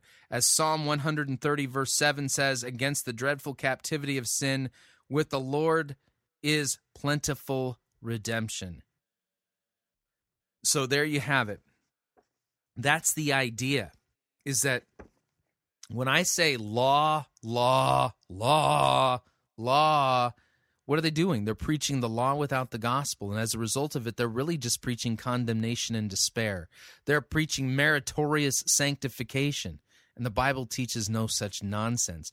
And how do I know this to be so sure? Because over and again, those guys radically twist God's word to make it say things that it don't say. And yet, what I taught today, I taught through clear passages of Scripture taught in their proper context. All right, it's time for our sermon review here at uh, Fighting for the Faith, which does require me to uh, fire up the sermon review music. Here we go. Thank you.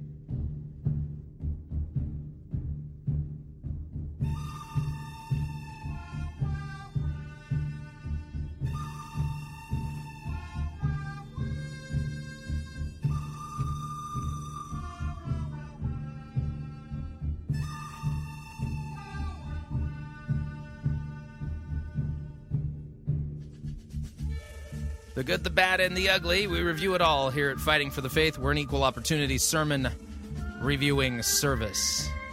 Today's sermon, oh boy, comes to us via Northpoint Church in Springfield, Missouri.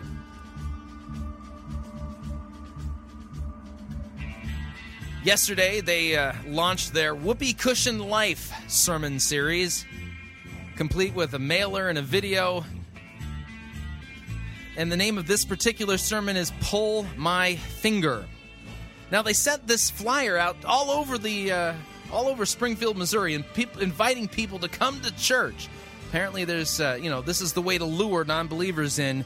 You let them know that what they're going to be hearing is basically flatulent humor at church. Oh, that'll just draw them in in droves, don't you think? But then we got this problem. And uh, the problem is that um, if a non believer showed up because they were expecting to hear great flatulence humor because of the Whoopee Cushion sermon series, and they thought, wouldn't that be clever to go to a church that where I was going to hear a sermon entitled "Pull My Finger" that they were expecting basically humor, but um, they didn't really get humor. In fact, talk about a bait and switch. I mean, they were hit hard with a very heavy and serious topic.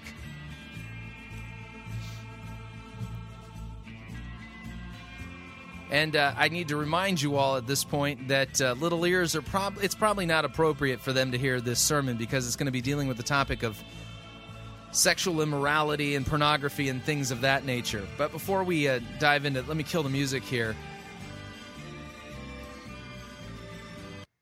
Okay, here is um this is just a little 41 second audio from a video, you know, teaser, uh, you know, advertising the Whoopee Cushion Life sermon series. Here here we go. This was put out by Northpoint. I want you to hear this. Oh yeah, nothing like good old flatulence humor. And here's the deal. I mean, this is all designed to draw a big crowd. I mean, because, you know, those non believers, they just can't wait to get to church and hear jokes about that. But see if that's what they heard yesterday. I smell something awful. Now, you just relax. Can I do that? And it must be you.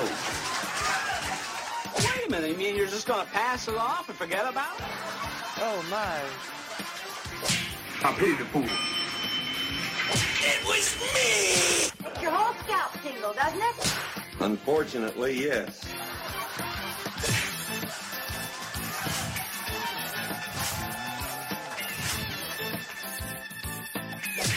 All right, so that was the audio from the video uh, teaser, basically introducing the Whoopee Cushion Life sermon series. You know, with such great sermon titles as um, uh, "He Who sm- uh, Dealt It, Smelt It," "Come Here and Pull My Finger," and things of that nature. Now, I mean, based on what was sent out to the uh, the unchurched person in the Springfield community, I think they were expecting something completely different than what they got yesterday because what they got yesterday was, well, um, a very heavy and serious topic. But I want you to listen carefully because not only is this a heavy and serious topic, but there's a miserable mixing of law and gospel in such a way that the law isn't preached in all of its vigor and the gospel is not preached in all of its sweetness. And as a result of it, you get a convoluted mess and pay close attention to you know wh- what gets top billing as far as the solution to the problem that is presented in the sermon. So if you got little ears, you probably don't want them in the room with you or you might want to put, you know, earbuds in and listen privately. This is not something you're going to want to broadcast in your home or across the cubicle. I just I'm just telling you. So here is Whoopee Cushion Life, uh, the sermon entitled "Pull My Finger." Hey, uh, we want to welcome today our East Sunshine campus with us. We are so proud of you guys. Last week we had a test launch, and, and that was East Sunshine campus. But this week, yeah, what you're hearing is is they launched a secondary campus. They now they're now multi-site, and the inaugural sermon is the "Pull My Finger" sermon. Lovely. We, we are going public and you guys are meeting together, and, and this is a vision. This is a dream come true. This is Northpoint Church. This is one church. This is two locations, and we're so happy for you and we're so thrilled with you. And, and here's what we want to do at the Norton Road campus we want to give you a giant hand of applause. And at the same time, when we do that, we want you guys, because you guys need to celebrate as well, to give yourselves a giant hand of applause as well. So let's do this. We love you guys. So good to have you. Woohoo! East Sunshine Campus, baby. Hey, we're so glad to have you, and thank you all of the hard. Way to go! Start off a sermon by basically, you know, praising yourself. That's just so appropriate. Work that you guys put in to make this dream become a reality, man. This is so great, so great. Hey, uh, listen, we want to start today with with a new series that we're doing that that we are calling Whoopee Cushion Life, and and really what we're going to do is we're going to be brutally honest and, and, and we are going to talk about the smelly truth about the stuff we do or deal with but just won't admit. You know, those kinds of things. And, and so today, uh, the first talk, we are starting by talking about lust, uh, sex, adultery, pornography. Now, keep the categories that I've been teaching on the entire program up to this point in the front of your mind proper distinction of law and gospel. The purpose of the law is to condemn you. You do not, by your own natural powers, have the ability to obey God. You have a sinful and corrupt nature, which explains why you do these types of sins. And, and, and, and, let me just encourage you, every, everyone, listen, East Sunshine Campus, Norton Road Campus, uh, commit to coming all four weeks to this series. But because the truth is, today, we are just pretty much in the time we have going to open up a can of worms. And uh, we won't have complete resolve today. But if you look at this, he's going to open up a can of worms, but not have a complete resolve series as a whole, as, as four weeks, I think it can be very helpful and very beneficial. For, for instance, uh, week chapter two, uh, or yeah, week two, we are talking about the danger of keeping your stuff and your sin a secret and just how dangerous that is. So that's next week. And then the following week, week three, we're talking about the danger of judgmental attitudes towards people who are struggling, str- struggling that whole like Pharisee attitude. And, and then week four, we're talking about finding accountability to keep you on the right track. So, so you need. So all you need is accountability to keep you on the right track. That's how you overcome sin. All four of these weeks, but, but let's just get started tonight. Let's just jump right into this thing. I want to give you some statistics and, and really. No, Notice he doesn't start with the Word of God, we're starting with statistics. This is just facts. This is the smelly truth. This is just smelly stuff. Here are some statistics. First of all, the sex industry worldwide takes in 56 B billion dollars a year. Now, that's a lot of money. Uh, there are over 4.2 million known separate and distinct porn websites, with 2,500 brand new sites being added online every week. Sex is the number one search for topic on the internet. In the United States alone, if given the opportunity, 86% of men are likely to click on internet sex sites. Now, now, before you think this is just a guy problem, because you may be thinking, yeah, guys are pervs, man. Well, listen, it's, it's, it's not just a guy problem. About one third of the people that look at pornography on the internet are women. Now, now, before you think, yeah, you know, men and women, it's adults, uh, before you conclude that, uh, listen, this sadly also involves kids. Nine out of 10 children between the ages of 8 to 16 with internet access have viewed pornography on the internet. Okay, now what what's driving these statistics? The answer to the question is what the Bible teaches and what I've been talking about. Original sin that we are by nature corrupt and sinful. And this is a fruit of our sinful nature. Why is there so much of this blatant sexual immorality going on? And, you know, this is just one symptom of it pornography on the internet. Why? Because by nature, we have a sinful appetite that lusts after, strives after, hungers for this type of stuff. Okay? So when you preach the law properly, then the way law preaching should basically come to it, it, us is in all of its rigor, in all of its terrorizing form.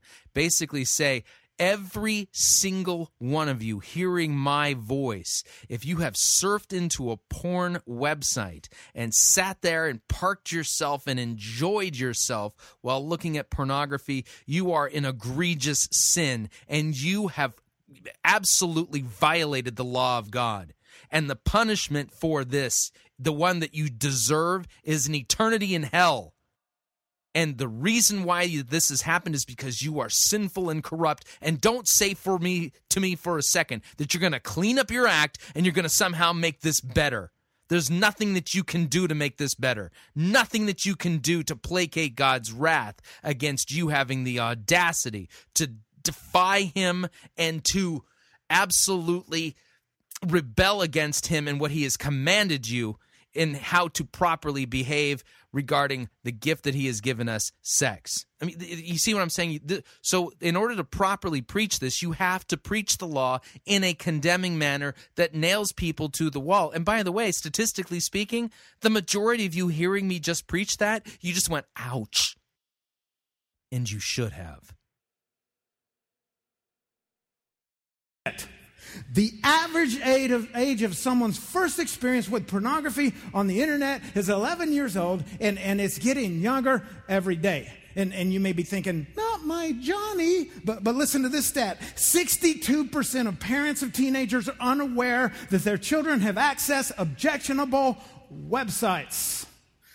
One in five children who use computer chat rooms have been approached over the internet by pedophiles.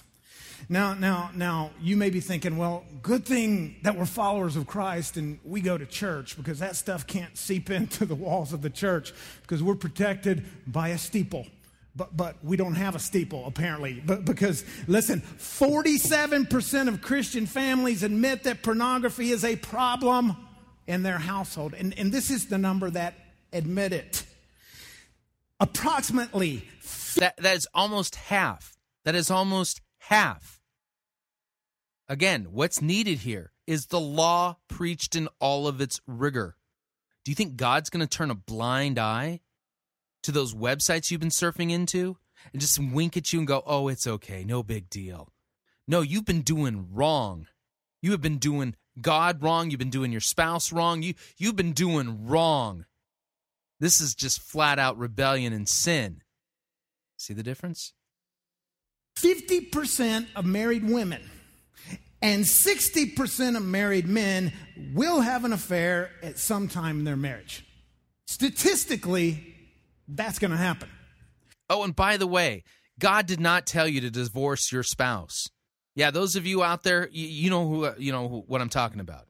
You got the hots for that girl down the you know the three cubicles down, and she's the only one who understands you. Yeah, no, God did not tell you to leave your wife so that you can be with her. You are just flat out lying to yourself, and you're blaspheming God along the way. Two out of three women and three out of four men admit that they have sexual thoughts about people at work. Infidelity is the single most cited cause of divorce in over 150 cultures. Now, now, now, Tommy, uh, uh, what are you trying to do? Depress us, freak us out? Why, why are you telling us all of this? Because this is the smelly truth about things we do or deal with, but, but we won't admit it. We don't. Now, notice he's giving us facts, okay? But I mean, he's gumming us to death here. He's, I mean, he's giving us facts that deal with the law on some level. But yeah, this is bad. This is terrible. But he's not preaching the law in all of its rigors at all. As a result of it, you know, it, I, I'm a little bit confused as to whether or not this is even a problem or why this is exactly a problem. You know, let's continue. Don't like to admit it. We don't even like to talk about it. Now, now let me, I need to go on the record as uh, saying something. Let me, let me just say this. Let me clear the air and let me say this. Hear me clearly. Sex is good.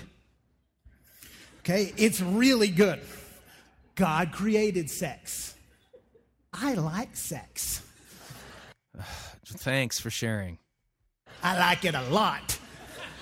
I'm actually thinking about it right now, all of a sudden, now that I'm talking about it. Now, now, now, now look, look. Again, how is that possible? Because of his own sinful nature. Look, look, look, look, look, look. Hear me, hear me, hear me. I, I am not advocating repression.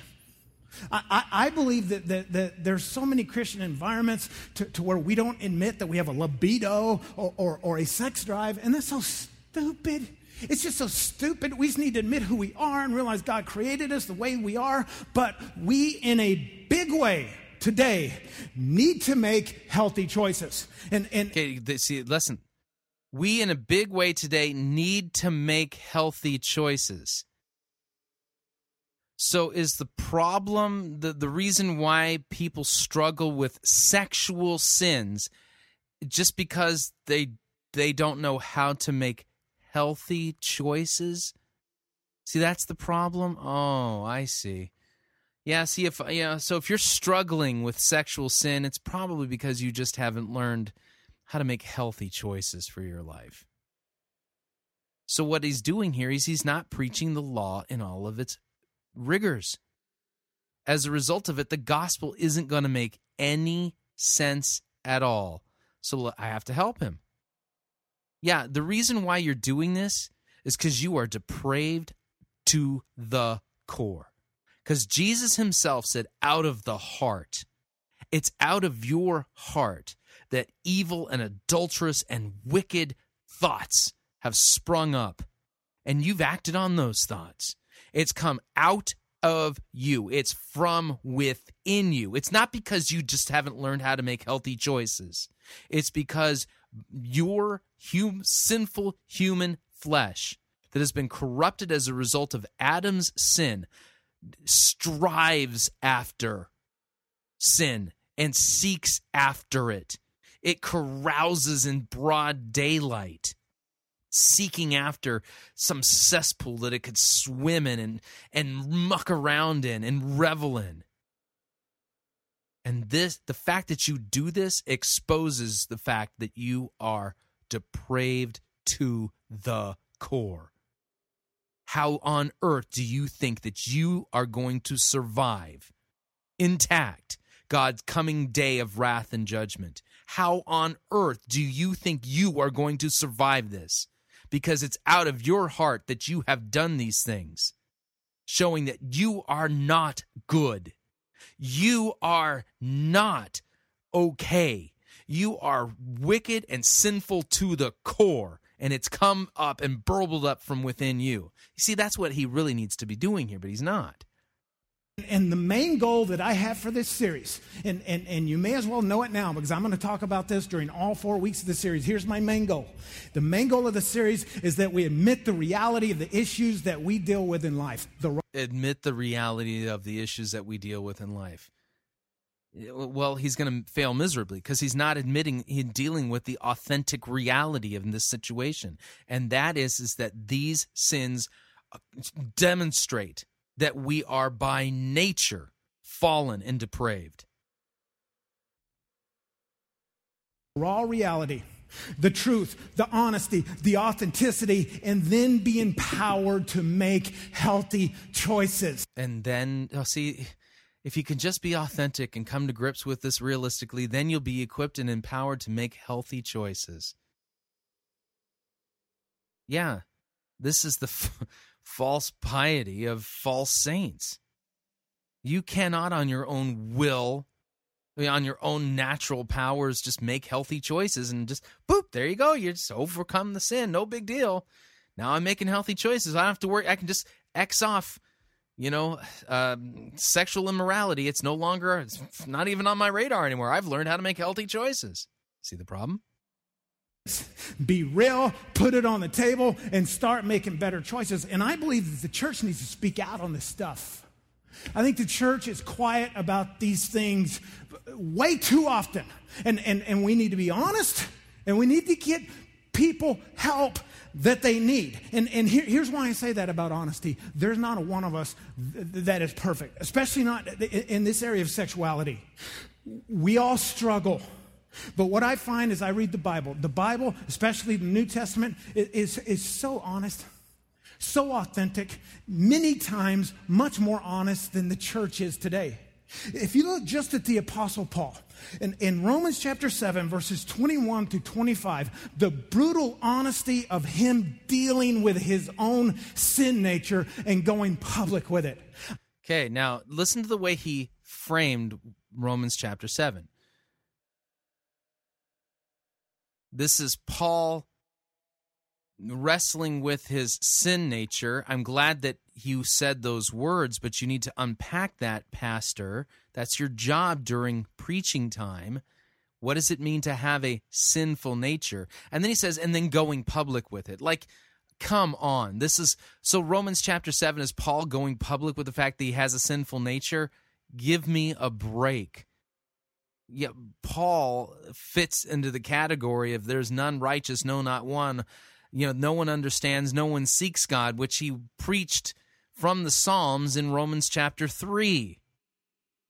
Paul in Romans chapter 7 is describing the normal Christian life where we are simultaneously justified and still have our sinful flesh on this side of Christ's return and the resurrection.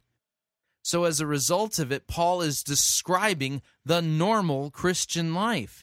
He's speaking in present tense and the struggle that Christians have wrestling with their sinful nature and its desires until they die or Christ returns. I so identify with these verses, and my guess is, especially in this area of sexuality, that as we read these verses, and we are going to read these verses, you will be able to. By the way, uh, it doesn't say what sins Paul was wrestling with. It doesn't say Paul was wrestling with sexual sins. Relate. And, and here's what it says Romans chapter 7, verses 21 through 25. So I find this law at work. When I want to do good, evil is right there with me. Now, now come on, East Sunshine campus, Norton campus, how many of you have felt that, that tension? I mean, I have. I want to do good. I want to please God. I want Him to be happy with me. I want to be happy. I want to mm-hmm, no, notice meritorious talk here. Be with him, but evil is right there. And, and this is the struggle that Paul is dealing with. And he says, For in my inner being, I delight in God's law. I want to follow God. But I see another law at work in the members of my body, waging war against the law of my mind and making me a prisoner of the law of sin at work within my members. And, and now he will say something that I identify with, and I have thought this same thought thousands of times, especially in this area of lust. What a wretched man that I am. Who will rescue me from this body of death? And my- Now, man, this would be a great place for you to explain how the body of death that is being discussed here in Romans chapter 7 is our sinful nature. And how all the, the fact that people commit these sins that they that proves that they have a sinful nature that they're not good that they're not just that they're not somewhat wounded by sin but they're totally destroyed and corrupted by it. Let me read let me read uh, romans chapter 7 i'm going to begin at verse 21 you know i'm going to back it up just a little bit. Um because paul is talking about the law here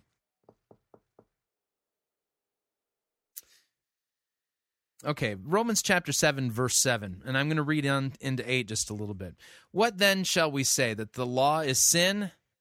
By no means. Yet if it had not been for the law, I would not have known what sin is. For I would not have known that it what it was to covet if the law had not said, You shall not covet. But sin, seizing an opportunity through the commandment, produced in me all kinds of covetousness. For apart from the law, sin lies dead. I once I was once alive apart from the law, but when the commandment came, sin came alive, and I died. The very commandment that promised life proved to be death to me. For sin, seizing an opportunity through the commandment, deceived me, and through it killed me. So the law is holy, and the commandment is holy and it's righteous and good. So, did that which is good then bring death to me? Well, by no means. It was sin producing death inside of me through what is good, in order that sin might be shown to be sin, and through the commandment might become sinful beyond all measure. So, notice here, 713, the commandment makes our sin even more sinful and sinful beyond all measure. Why? The purpose of the law is to show us our sin and to drive us to our knees in utter despair and say, I've got nothing, God. I'm bankrupt. I got nothing. I am utterly depraved. You've changed your mind at that point. You've repented because you no longer see yourself as good. You see yourself correctly for the first time as sinful through and through. For we know that the law is spiritual, but I am of the flesh and sold under sin. For I do not understand my own actions. For I do not do what I want, but I do the very things that I hate. Now, if I do what I w- do not want, I agree that the law is good. So now it is no longer I who do it, but it is sin that is dwelling within me. For I know that nothing good dwells in me, that is in my flesh. For I have the desire to do what is right, but not the ability to carry it out. For I do not do the good I want, but the evil I do not want is what I keep on doing. Now, if I do what I do not want, it is no longer I who do it, but it is sin that is dwelling within me. So I find it to be a law that when I want to do right, evil is close at hand. For I delight in the law of God in my inner being, and this is only only a Christian can say this. For I delight in the law of God in my inner being, that renewed man that you know that Christ has given us. But I see in my members another law that is waging war against the law of my mind and making me captive to the law of sin that dwells in my members. O wretched man that I am! Who will deliver me from this body of death? But thanks be to God through Jesus Christ our Lord. So then I myself serve the law of God with my mind, but with my flesh I serve the law of sin. Chapter 8. And here's the here's the best part about this. In the same breath Paul then says, "There is therefore now no condemnation for those who are in Christ Jesus. For the law of the Spirit of life has set you free in Christ Jesus from the law of sin and death. For God has done what the law, weakened in the flesh, could not do by sending his own Son in the likeness of sinful flesh, and for sin he condemned sin in the flesh, in order that the righteous requirements of the law might be fulfilled in us who walk not according to the flesh, but we walk according to the Spirit. For those who live according to the flesh set their minds on the things of the flesh, but those who live according to the Spirit set their minds on the things of the Spirit. For to set the mind on the flesh is death, but to set the mind on the Spirit is life and peace. The mind that is set on the flesh is hostile to God. It does not submit to God's law. Indeed, it cannot do so. Those who are in the flesh cannot please God. Let me read that again. Those who are in the flesh cannot please God. That being the case, unless you are raised again and regenerated and born again, you, you can try as you might, but you are only fooling yourself if you think that you're actually obeying God's law. It says the mind that is set on the flesh is hostile to God. It does not submit to God's law. Indeed, it cannot do so. Those who are in the flesh cannot please God. You, Christians, however, are not in the flesh, but you are in the Spirit, if in fact the Spirit of God dwells within you. Anyone who does not have the Spirit of Christ does not belong to him. But if Christ is in you, although the body is dead because of sin, the Spirit is life because of righteousness. If the Spirit of him who raised Jesus from the de- d- dead dwells in you, he who raised Christ Jesus from the dead will also give life to your mortal bodies through his Spirit who dwells in you. So then, brothers, are we debtors not to the flesh to live according to the flesh? For if you live according to the flesh, you will die. But if by the Spirit you put to death the deeds of the body, you will live. For all who are led by the Spirit of God are sons of God.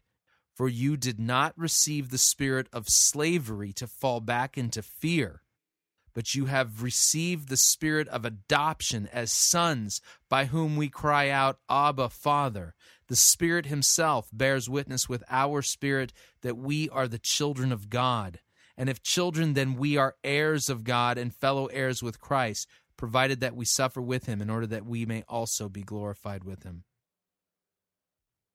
See the difference? The difference is huge. And Tommy Sparger here is falling woefully short because what little he read from Romans, he hasn't even put it in its proper context. And as a result of it, he's not preaching the full rigors of God's law at this point. And people are not understanding that the reason why they're committing these sins is because they are by nature corrupt. They are by nature. Their flesh has been sold under sin. They don't get it. My guess is so many of you have felt the same thing. Listen, I want to be better, but it feels like I can't. What a wretched man that I am. Who can rescue me from this body of death? But, but here's what's so cool Paul has the answer. Next verse Thanks be to God through Jesus Christ our Lord. And, and you can. Now, before you get excited, what does that mean, Tommy? Just I'm going to ask the question and see if he answers it. Okay, so Paul gives the answer as but thanks be to God through Jesus Christ our Lord. Dot, dot, dot. Um, Tommy, what does that mean? You can almost just feel the tension. You can so relate to what Paul is going through. You, you can feel him screaming this. We've all felt this. We, we, we identify. You can feel him saying, I've tried everything and nothing helps. I've tried everything. I'm, I'm at the end of my rope. Is there anyone? Is there anything that can help me with this nature that is inside of me that is self destructive? Okay, good. Nature that's inside of me that's self destructive. A little vague. You're getting warmer. That sabotages my life, my marriage, my spirituality, what can help? Uh, yeah, I see the problem here. Yeah, you got to back up the audio just a smidge because I want you to hear this and see if you can identify what the problem is here. Here we go. Um, notice he's detached himself from his own problem. Listen. To me, that is self destructive that sabotages my life, my marriage, my spirituality. What can help me? And his conclusion is that there is an answer. Thank God, yes, Jesus Christ can do something for you and for me. So he kind of bifurcates himself, and uh, but there's something Jesus can do for you and for me isn't Paul's point that Jesus has done something for you and has done something for me? But I think it starts with honesty. So, so, so to that end, I, I want to do my best to answer three very relevant questions today. And, and, and this is us being honest. I mean, this is brutal, honestly. First question is this What is lust? What exactly? Fair question is it? I mean, what, what is the deal with this? And, and to answer this question, I want to read some verses from the Bible. And, and because I, great idea. I need to lay a foundation, and then I'm going to do my best to answer the question, what is lust? But these verses are Matthew chapter 22, verses 36 through 40. And, and it says, 36, teacher, and this is someone addressing Jesus. He's calling him teacher. Teacher, what's the greatest commandment in the law? What is number one? Okay, now he's going to the law. The law. Okay, to answer the question, what is lust? That's exactly where you should go. See what he does with it. Come on, Jesus, what, what is it? Jesus replied. Now, as Jesus replies, he pretty much gives us the cliff notes for the Bible because he narrows it all down to just two things. Jesus replied, Number one, love the Lord your God with all of your heart. Uh, no, by the way, he doesn't give us the cliff notes for the Bible. Jesus gives us the cliff notes for the Mosaic law. That was the question. What is the first and greatest commandment? Commandment, law. And with all of your soul and with all of your mind. And this is the first and the greatest commandment. You need to get this one. Now, now, now, that you, you've got that one, the second one connects to the first one. The second one is like it, it's linked to the first one. Love your neighbor as yourself. And, and that Jesus says, for all of the law and the prophets, and any time in the New Testament that you see that it says law and the prophets, that means the entire Old Testament. So Jesus is summarizing the entire Old Testament with two commandments in about 30 seconds. And he says, all of the law of the prophets hang on these two commandments. You get these two right, you, you got the Old Testament. That's how he answers the guy's question. So, so here's what this means to us today we are called to love God wholly. Yes, we are. That is absolutely true. Uh, Tommy, I couldn't be- I couldn't agree with you more. We are called to love God wholly. So how you doing? Christ said, "Be ye perfect, as your heavenly Father is perfect." Are you loving God wholly? Holistically, with all of our hearts. We are called to know Him, to grow up in Him spiritually, to have a relationship with Him. Okay, so listen, we're called to have a relationship with Him, to know Him wholly. So the you know because isn't it in evangelical world isn't that the gospel that God wants to have a relationship with you? Notice where he put this in the law category to begin to understand His ways and His love, to realize that God came to planet Earth, not because He's an angry old man on a cloud, not because He wants to rain on our parade and spoil our fun. He came to this planet because He loves us. And he gave his life on a cross. And, and, and that, that incident. Okay, listen, now you heard something that sounds like the gospel. He gave his life on the cross do, do you find anything like majorly important missing from that? He gave his life on the cross. That does I okay, great. What does that mean? Okay, so God gave his life on the cross. For what? What does that even mean? How does that apply to me? You see? He, you got something that sounds kind of like the gospel there, But notice, he's not preaching the law in all of its rigors. He is preaching law, but it's condemning. And he's preaching the law as if it's the solution. Love the Lord your God with all your heart. This is what it means to have a relationship with him. But all that's doing is condemning you. Then we get this ever so quick, kind of sort of vague, misty reference to the cross. And, there, and then there's a cross. Jesus died on the cross. So that, so that, yeah, and and it's never defined. So you don't the gospel isn't preached in all of its sweetness at all. This is a complete muddying of law and gospel. The most pivotal moment in history. That's everything. That is what sets us free. That is what free from what? connects us to God. That is what gives. How does it connect us to God? Why do we need a crucified and risen Savior to connect us to God? I don't understand gives us a birth spiritually. that Then we begin to grow in Him and understand Him and know Him, and we can learn to love Him. And when we do, this is so life changing. And, and this- so then, you know, so did you notice how that went? Jesus dies. That's kind of the thing that gets you in. Then we can learn how to love Him and fulfill that commandment that says, Love the Lord your God with all your heart. The gospel gets thrown to the back of the bus, gets shoved out the back window, falls to the ground, and the bus move, moves forward. But everybody saw the gospel go through the bus, so you think that it's still at the back of the bus. But no, it's been thrown out the window, and the bus is moving forward without Jesus because you don't need the cross anymore. This is, this is the balance. This is the sweet spot. This is the center of our lives. And when we find it, we will never be the same again. Love Him with all of your heart. And, and, and look, look, look, out of that relationship, here's what He's saying out of that relationship where you are transformed from that relationship, go out there and love one another holistically. Stop bombing each other. Stop going to war. Stop it. Honor one another. Care for one another. Put that other person first. If you get slapped in the face, you turn the other cheek. If they vote differently than you, honor them and love them. Now, here's the problem with lust. The very definition of lust is we take a, a whole complex human being.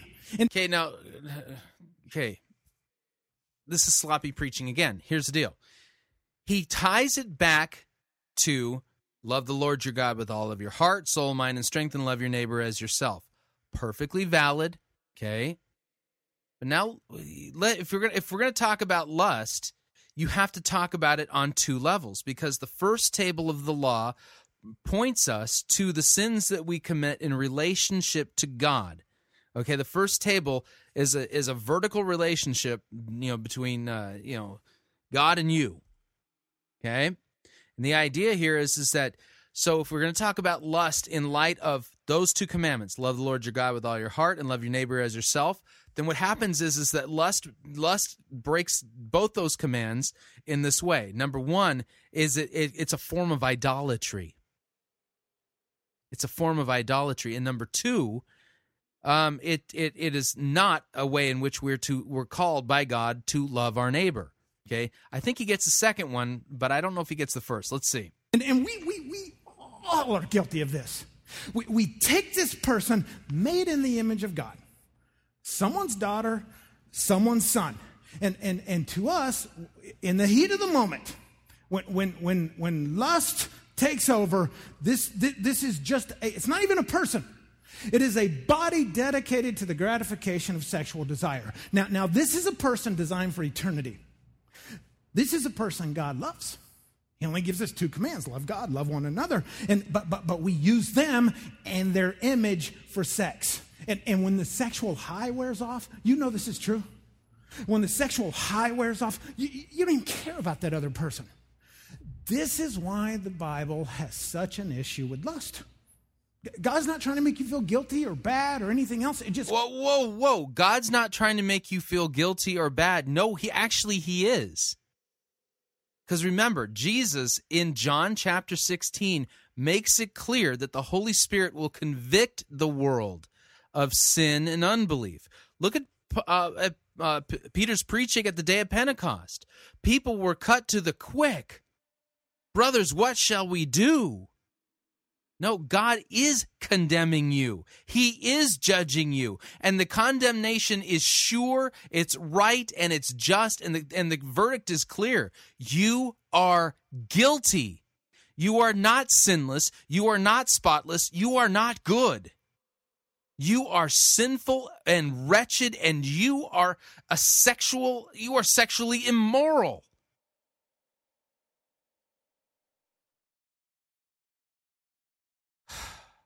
Goes against the very nature of who he is because lust fundamentally is a very self seeking activity. It's extremely selfish. That's what lust is. Now, now, now, there's another very relevant question I, th- I think that we have to talk about, and that is why is lust so destructive? And, and listen, what you need to know is, is this may be hard for you to hear. Well, it's twice as hard to say it because listen. I feel like you've just barely stuck your toe in the water and you're saying this is hard to hear and hard to say. You're not preaching the law in all of its rigor, sir. As a result of it, the gospel makes no sense at all. I'm not perfect with this.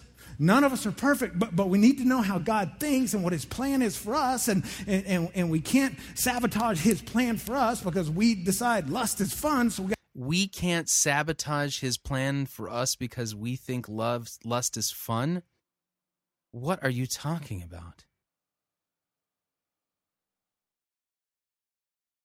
See you just read a passage that talked about our sinful nature and it didn't even register. You're worried about not having god's plan for you because you think lust is fun? God's plan for you is to repent and be forgiven. We got to we got to really talk about these issues. Why is lust so destructive? My answer to that is this: everybody suffers. My answer to that: why is lust so destructive? His answer, his pastors are not called to preach their answers. They're called to preach the word of God. Well, my answer for this is this, and his answer is that, and we can talk to that person over there and find out what they think the answer to the question is, and we we can all just pool our ignorance together. When it comes to lust, and, and you may be thinking, well, come on. It's legal. Or, or, or it's legal. Hey, hey, it's in the privacy of my own home. And whatever happens with two consenting adults, and he said, and, and that's fine. We can agree to disagree, but, but, but I have the microphone, and here's my point. We can agree to disagree, and you have the microphone, and here's your point. Sir, I thought you were a pastor. Your job is to preach the oracles of God. At the end of that, people don't get to agree to disagree with you because you're not giving your opinions. You're supposed to be preaching God's word, which is has the final say. So it's not, oh, well, I've got the microphone and here's, you know, and I get, eh. no, I've got an open Bible and here's what God's word says, and there is no higher authority. I think everybody suffers. Now, now let me explain. First of all, the, the, the person caught up in lusting suffers. But, and you know this is true. Come on, just, just admit it in your own heart. Lust is, is, is something that can be a cancer to, to, to your mind and to your soul. It can drain you. How do I know this? Is it because God has given me such wonderful wisdom and insight? I wish. No, no, no. How do I know this? Because I'm like you. And, and lust has drained my mind and soul before. And, and here's something else, and this is true. Lust, and you know this is true, this has happened to you. Lust can make you make some of the stupidest choices. Are you kidding me? Really? Serious? It's going to cause you to make stupid choices. No, this is just rank concupiscent sin. And it's down deep in your nature, that corrupted sinful nature, and it burbles up from within inside of you. Even if the devil were bound and all of his demons bound, you would still have those thoughts. That's not the devil tempting you. That is your own sinful flesh seeking to be gratified on its own sinful terms. Think about when you were a teenager. I mean, just think about it. Just think. Lust can make you make some stupid choices. And, and, and, and, and so when it comes to the person that is doing the lusting, that person suffers. But, but secondarily, I think other people suffer. I think they do. I, I, I think about the spouse who, who questions their own attractiveness and value because the person they love chooses to share the most intimate part of themselves with the internet. Think about the person who, who was cheated on, the person flirted with, the, the, the person whose emotions are now crushed. Everybody suffers. There, there, was a very interesting interview done with, with several people, and, and one of the people that, that was on this panel and was, was being interviewed is a guy by the name of Craig Gross. Now, now, this is a very important name because he's the founder of XXXchurch.com, and that's an organization founded to help people get past the addiction of pornography. Now, uh, he has a website, and you might want to write this down. It, it's, it's x3watch.com, and we'll put it on the screen. But, but he provides free accountability software, and that, that's pretty important. So you might want to write that down, x3watch.com. Anyway, in this interview, Craig Gross is being interviewed, but also, and here's what makes it very interesting there's a porn producer that's being interviewed. And, and this producer of porn, that, that is how he makes his living, made a very interesting observation. Now, remember, we're talking about everybody suffers. That, that, that's my point. Here's what he said it's a quote. He said, You know, because he gets judged so much. He says, You know, if somebody is consuming a product and creating a demand, they're just as involved in pornography as me. That's Ron Jeremy, and yes, that's absolutely true. Everybody suffers. This is no longer just. Everybody suffers. Oh, come on. Just a private issue. And listen. Yeah, your temporal suffering about your sin is like the least of your problems. Your big problem is you're going to stand before a holy and just God. How would you like to have to explain this to him? Listen, I'm not putting you on a guilt trip. Oh my gosh, we're all so vulnerable to this. The destructive nature of lust, listen, that, that, that, that potentially could trip any one of us in this room, including yours truly. Now, now here's, here's what I see when it comes to lust. And I'm no scientist and I'm no psychologist, but I see three levels of lust. And, and this is just the way I will articulate it to you.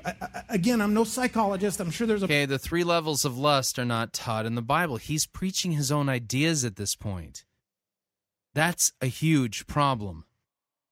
There's a better way to put this, but, but I see three levels. And, and level one w- would be if you're a person th- that you're not highly impacted by lust. And, and by that I mean it's not a pattern it's not a preoccupation, it's, it's not an addiction, but you're still alive and you still have a pulse. And, and, and so maybe you're watching TV or you're watching a movie or there's a coworker and they make you feel young or they flirting with you or you're flirting with them, but you're not calling it flirtation. You're just being friendly, friendly, just being friendly. Or, or there's a neighbor. Oh, the new neighbor. Woohoo, sunbathing. Okay, in January. All right, whatever. For, but for whatever reason, whatever reason, whatever reason, your motor starts running. You know what I mean? Now, now the question on level one is this Will you get control of it? Or, or, or will it lead you to bad choices? Will it take you to a different place? That, that's level one. So I'm supposed to, on my own, my own willpower and strength, solve my sin problem. Yet all the passages that I read from talk about how all of this is taken care of by the Spirit of God. Level two, when it comes to lust, again, this is how I define it and articulate it. There, I'm sure better ways to articulate this, but, but this is a level th- that I would say would be associated with shame and guilt. Because there are periods of time to where you're very affected by lust, and then seasons when you are not. Okay, now I want to ask you just a question. Okay, let's pretend for a second that you're the you're in the first category that from time to time you're watching television and your motor gets running but you're not really you know whatever Do you think that's going to make one hill of beans difference when you stand before God?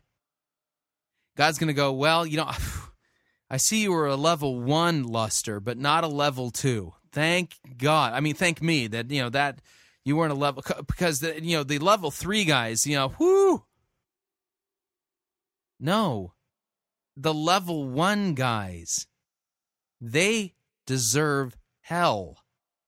The level two guys, they deserve hell. The level three guys, they deserve hell. And don't say, well, you know, I learned how to not make bad choices. And so I went from level one to level 0.5. Every infraction of God's law is a breaking of the entire law of God. Notice he's not preaching the law in all of its rigors. He is preaching law at this point, but I mean, this sounds just like justification and obfuscation at this point.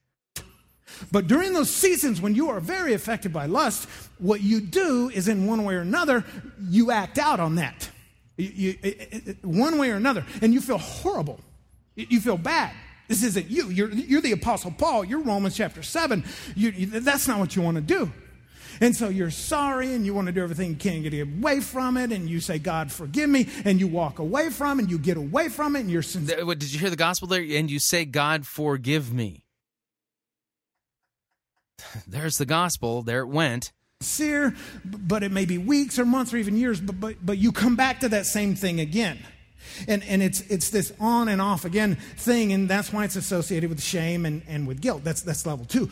Level three if, if, if what I'm about to say describes you, I, I think it's probably time for you to sit down and see a counselor, honestly. Okay, fine. That's probably true um, for the level three guys. Um, your job as a pastor, though, is to proclaim repentance and the forgiveness of sins.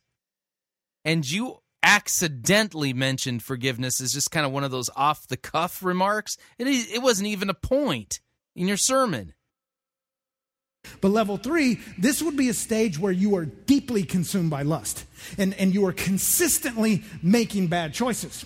And for you, it's an addiction.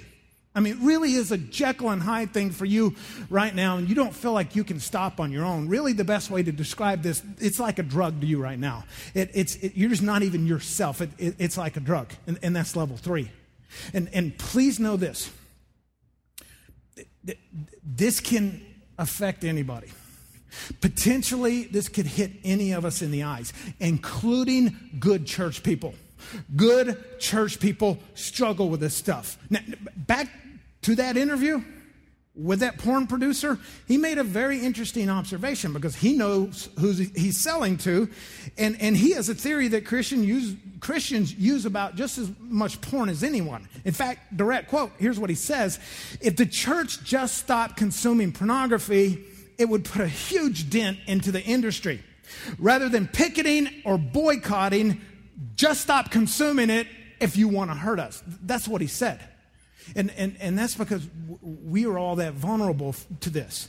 And, and that, I think, is why lust is so destructive. Now, now, here's the great relevant question Isn't lust ultimately so destructive because it sends people to hell for all eternity? You want to see just how destructive lust and sexual immorality is? Look what Jesus had to go through on the cross in order to atone for it and to propitiate God's wrath. Talk about destructive. It's so destructive, we crucified God. How do I stop? yeah, that's the question. Yeah, how do what do I need to do to stop? Yeah, uh, how about the forgiveness of sins? Hey, Tommy, listen, I've had an affair. My spouse doesn't know about it. Or, or I, you know, I'm in that place where I think I might have an affair. I mean, that could happen. You know, if I said the word go, I mean, you know, it's to happen. And, and, or, you know, I look at pornography a lot, or I look at it way more than I used to. And I, at first I thought no big deal, but now it's like a lot. And I'm, or, or, I'm being very promiscuous, and I wish I wasn't, but I am. Or my thought life is just. Uh, listen, to, listen to his tone of voice. You know, he's, he's talking about all of these sins, like, trying to talk him down. You know, I'm, I'm, I'm kind of promiscuous. I, I might be having an affair. And, you know, and, and, you know, I, I might have accidentally left my car keys at, at work or, or you know, you don't talk about sin this way. You've got to be kidding me. Crazy, out of control. I'm flirting here, I'm flirting there. How do I stop? And and again, I told you we're going to open a can of worms. And, and yeah, what about God? Hello. Ah and there won't be 100% resolve. But I think if you stay with me for the next few weeks, we'll help you more and more and more as the weeks come. But, but, but let me give you at least three things. One thing is this start by just admitting it. Break. Yeah, there you go. Just Alcoholics Anonymous. Yeah, just uh, you. The first step to recovery is admitting that you have a problem. Take the back of denial. Go to God and say, God, I have a problem and, and, and this, this is a problem. This is sin. This is part of my sin nature. This is why. There was the sin nature again. Thank you for mentioning it. What does that mean? You went to a cross 2,000 years ago for this very issue. I need your help. Okay, what does it mean that Jesus went to the cross 2,000 years ago for this issue? What does that even mean? Again, don't get excited because you didn't hear the gospel for real there. He just, you know, and you, you need to go to God and you need to admit you have a problem and you say something like, "Hey God, I you know, I know that Jesus went to the cross 2000 years ago for this issue." What what is understood by that statement?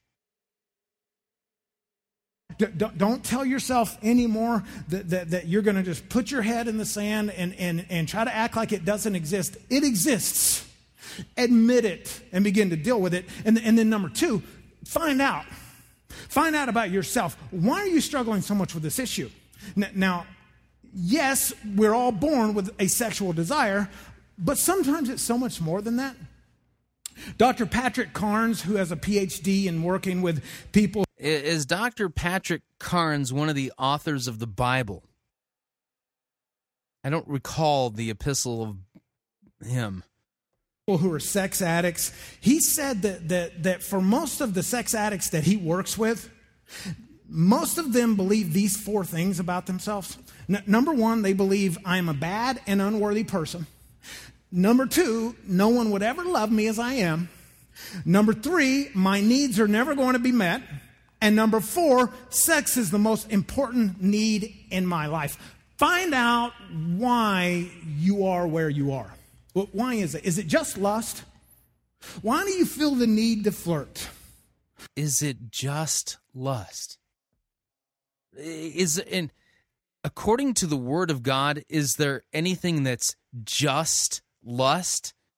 Jesus said in the Sermon on the Mount, you've heard it say, you know, uh, uh, he was talking about divorce, you know, you shall not commit adultery. He says, But I say to you, if you look at a woman with lust in your heart, you've already committed adultery with her.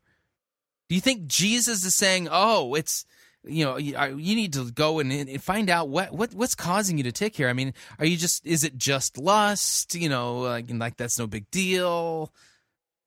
What, Why, why would you risk your entire family just to enjoy a few moments? What, what, what is, is, is it in, an insecurity?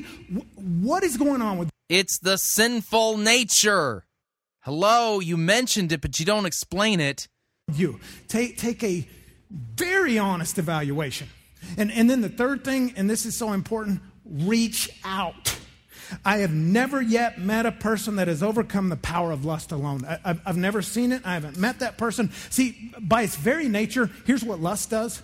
Like we can sit here on, on, on a day like this and hear this, and we can feel like we're the only ones dealing with it, not knowing that, that you know, hey, everybody deals with this eh, because we do.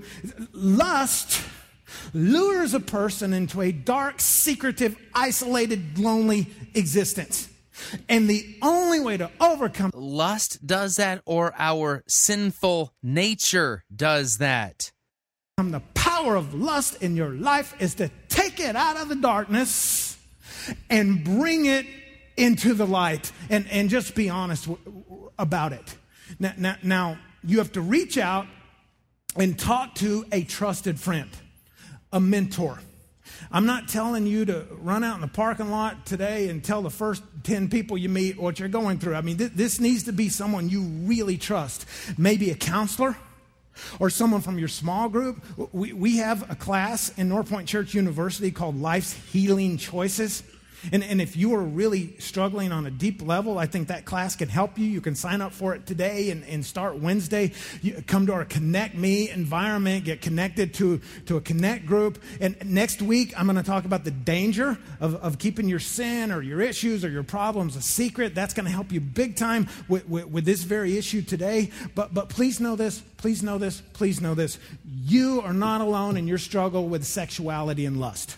And, and, and the main idea of this whole series is that we are going to admit the reality of the issues that we deal with in life and then be empowered to make more healthy choices. We're going to admit it and then be empowered to make healthy choices. If you have your Bible, um, flip on over to the uh, Epistle of John, First John. Unbelievable. Chapter 1. 1 John chapter 1 verse 5. You know, I'm going to begin at verse 1. That which was from the beginning, which we've heard, which we have seen with our eyes, which we looked upon and have touched with our hands concerning the word of life. Life was made manifest, and we have seen it, and testified to it, and proclaimed to you the eternal life which was with the Father and was made manifest to us.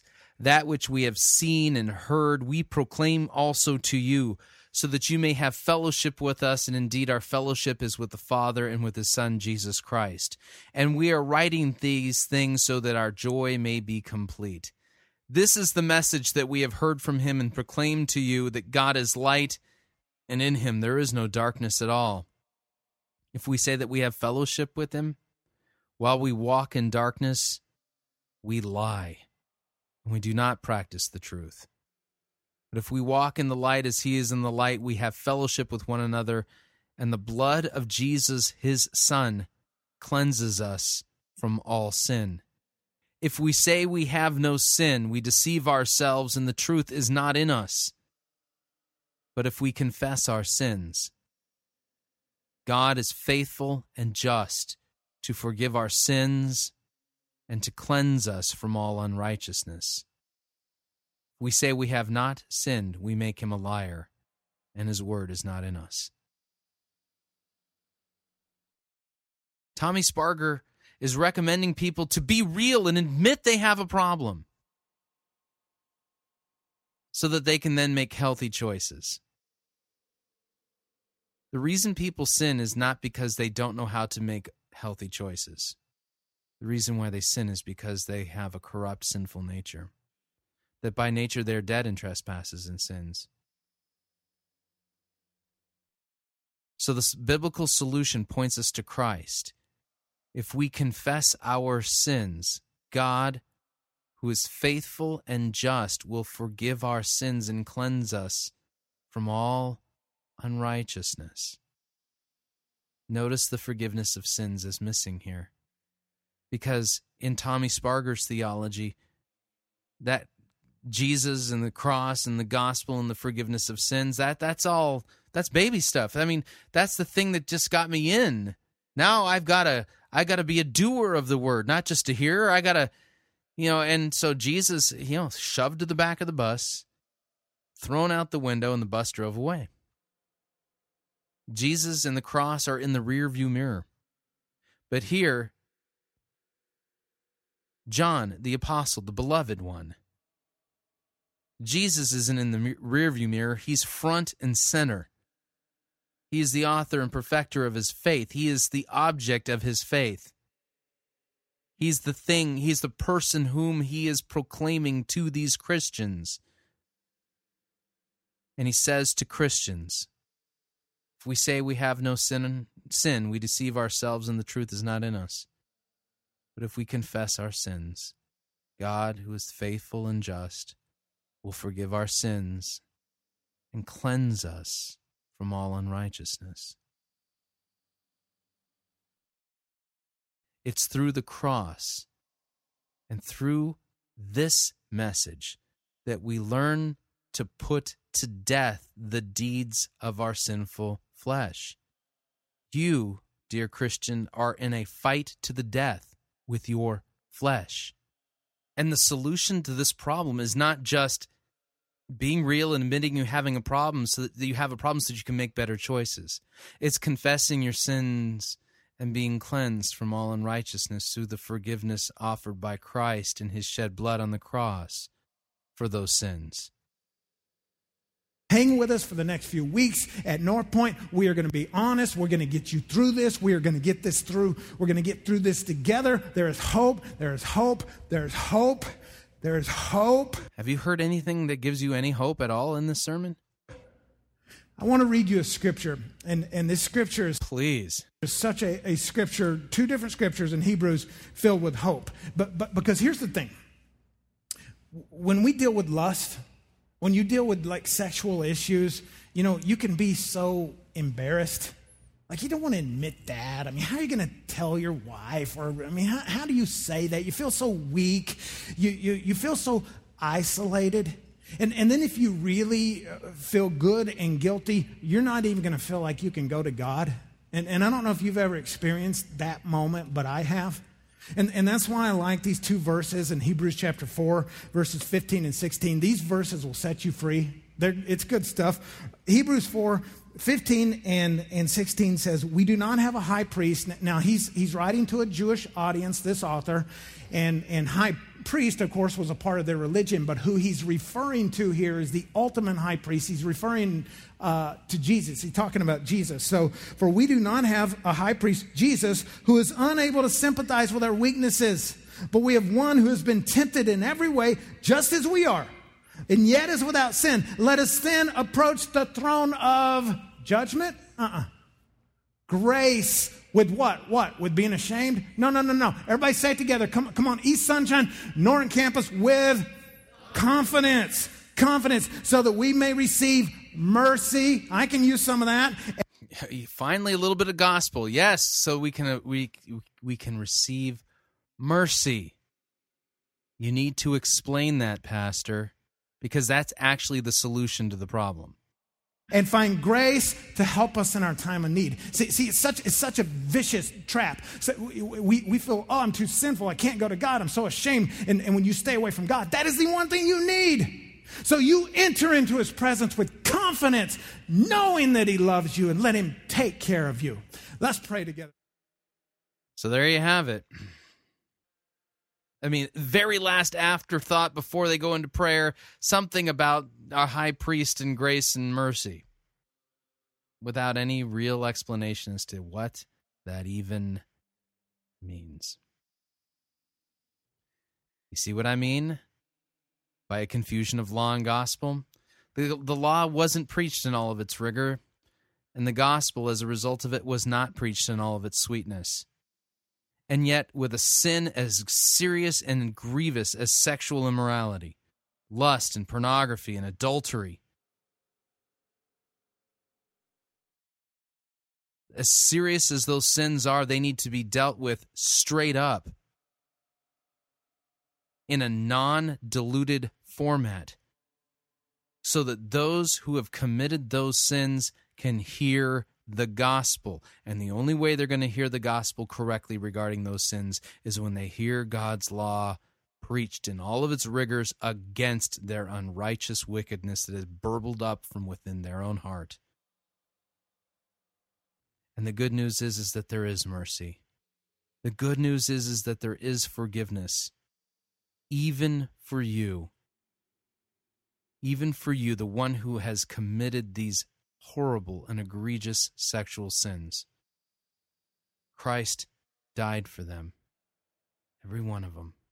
All the things that you are ashamed of and you don't even dare speak to your closest friend, but you keep it all of these sins locked tight inside of your heart. Christ died for them, and he died to set you free from them as well. And the solution is not just learn to make better choices. The solution is confess your sin, repent of your wickedness, be forgiven and cleansed by the shed blood of Jesus Christ. Through his forgiveness, through his shed blood, through the powerful working of the Holy Spirit, through God's law, and through the sacraments. God will mortify your flesh and put it to death. You will wrestle with it the rest of your life, but it will not have the last say. And God will give you fruit and bear fruit in your life in keeping with that repentance, even for that deep, dark sin. For Jesus Christ was the Lamb of God who came to take away the sins of the world, even those sins for which you are most terribly ashamed. We say we have no sin. We deceive ourselves. The truth is not in us. But if we confess our sins, God, who is faithful and just, will forgive our sins and cleanse us from all unrighteousness. Repent and be forgiven by the shed blood of Christ.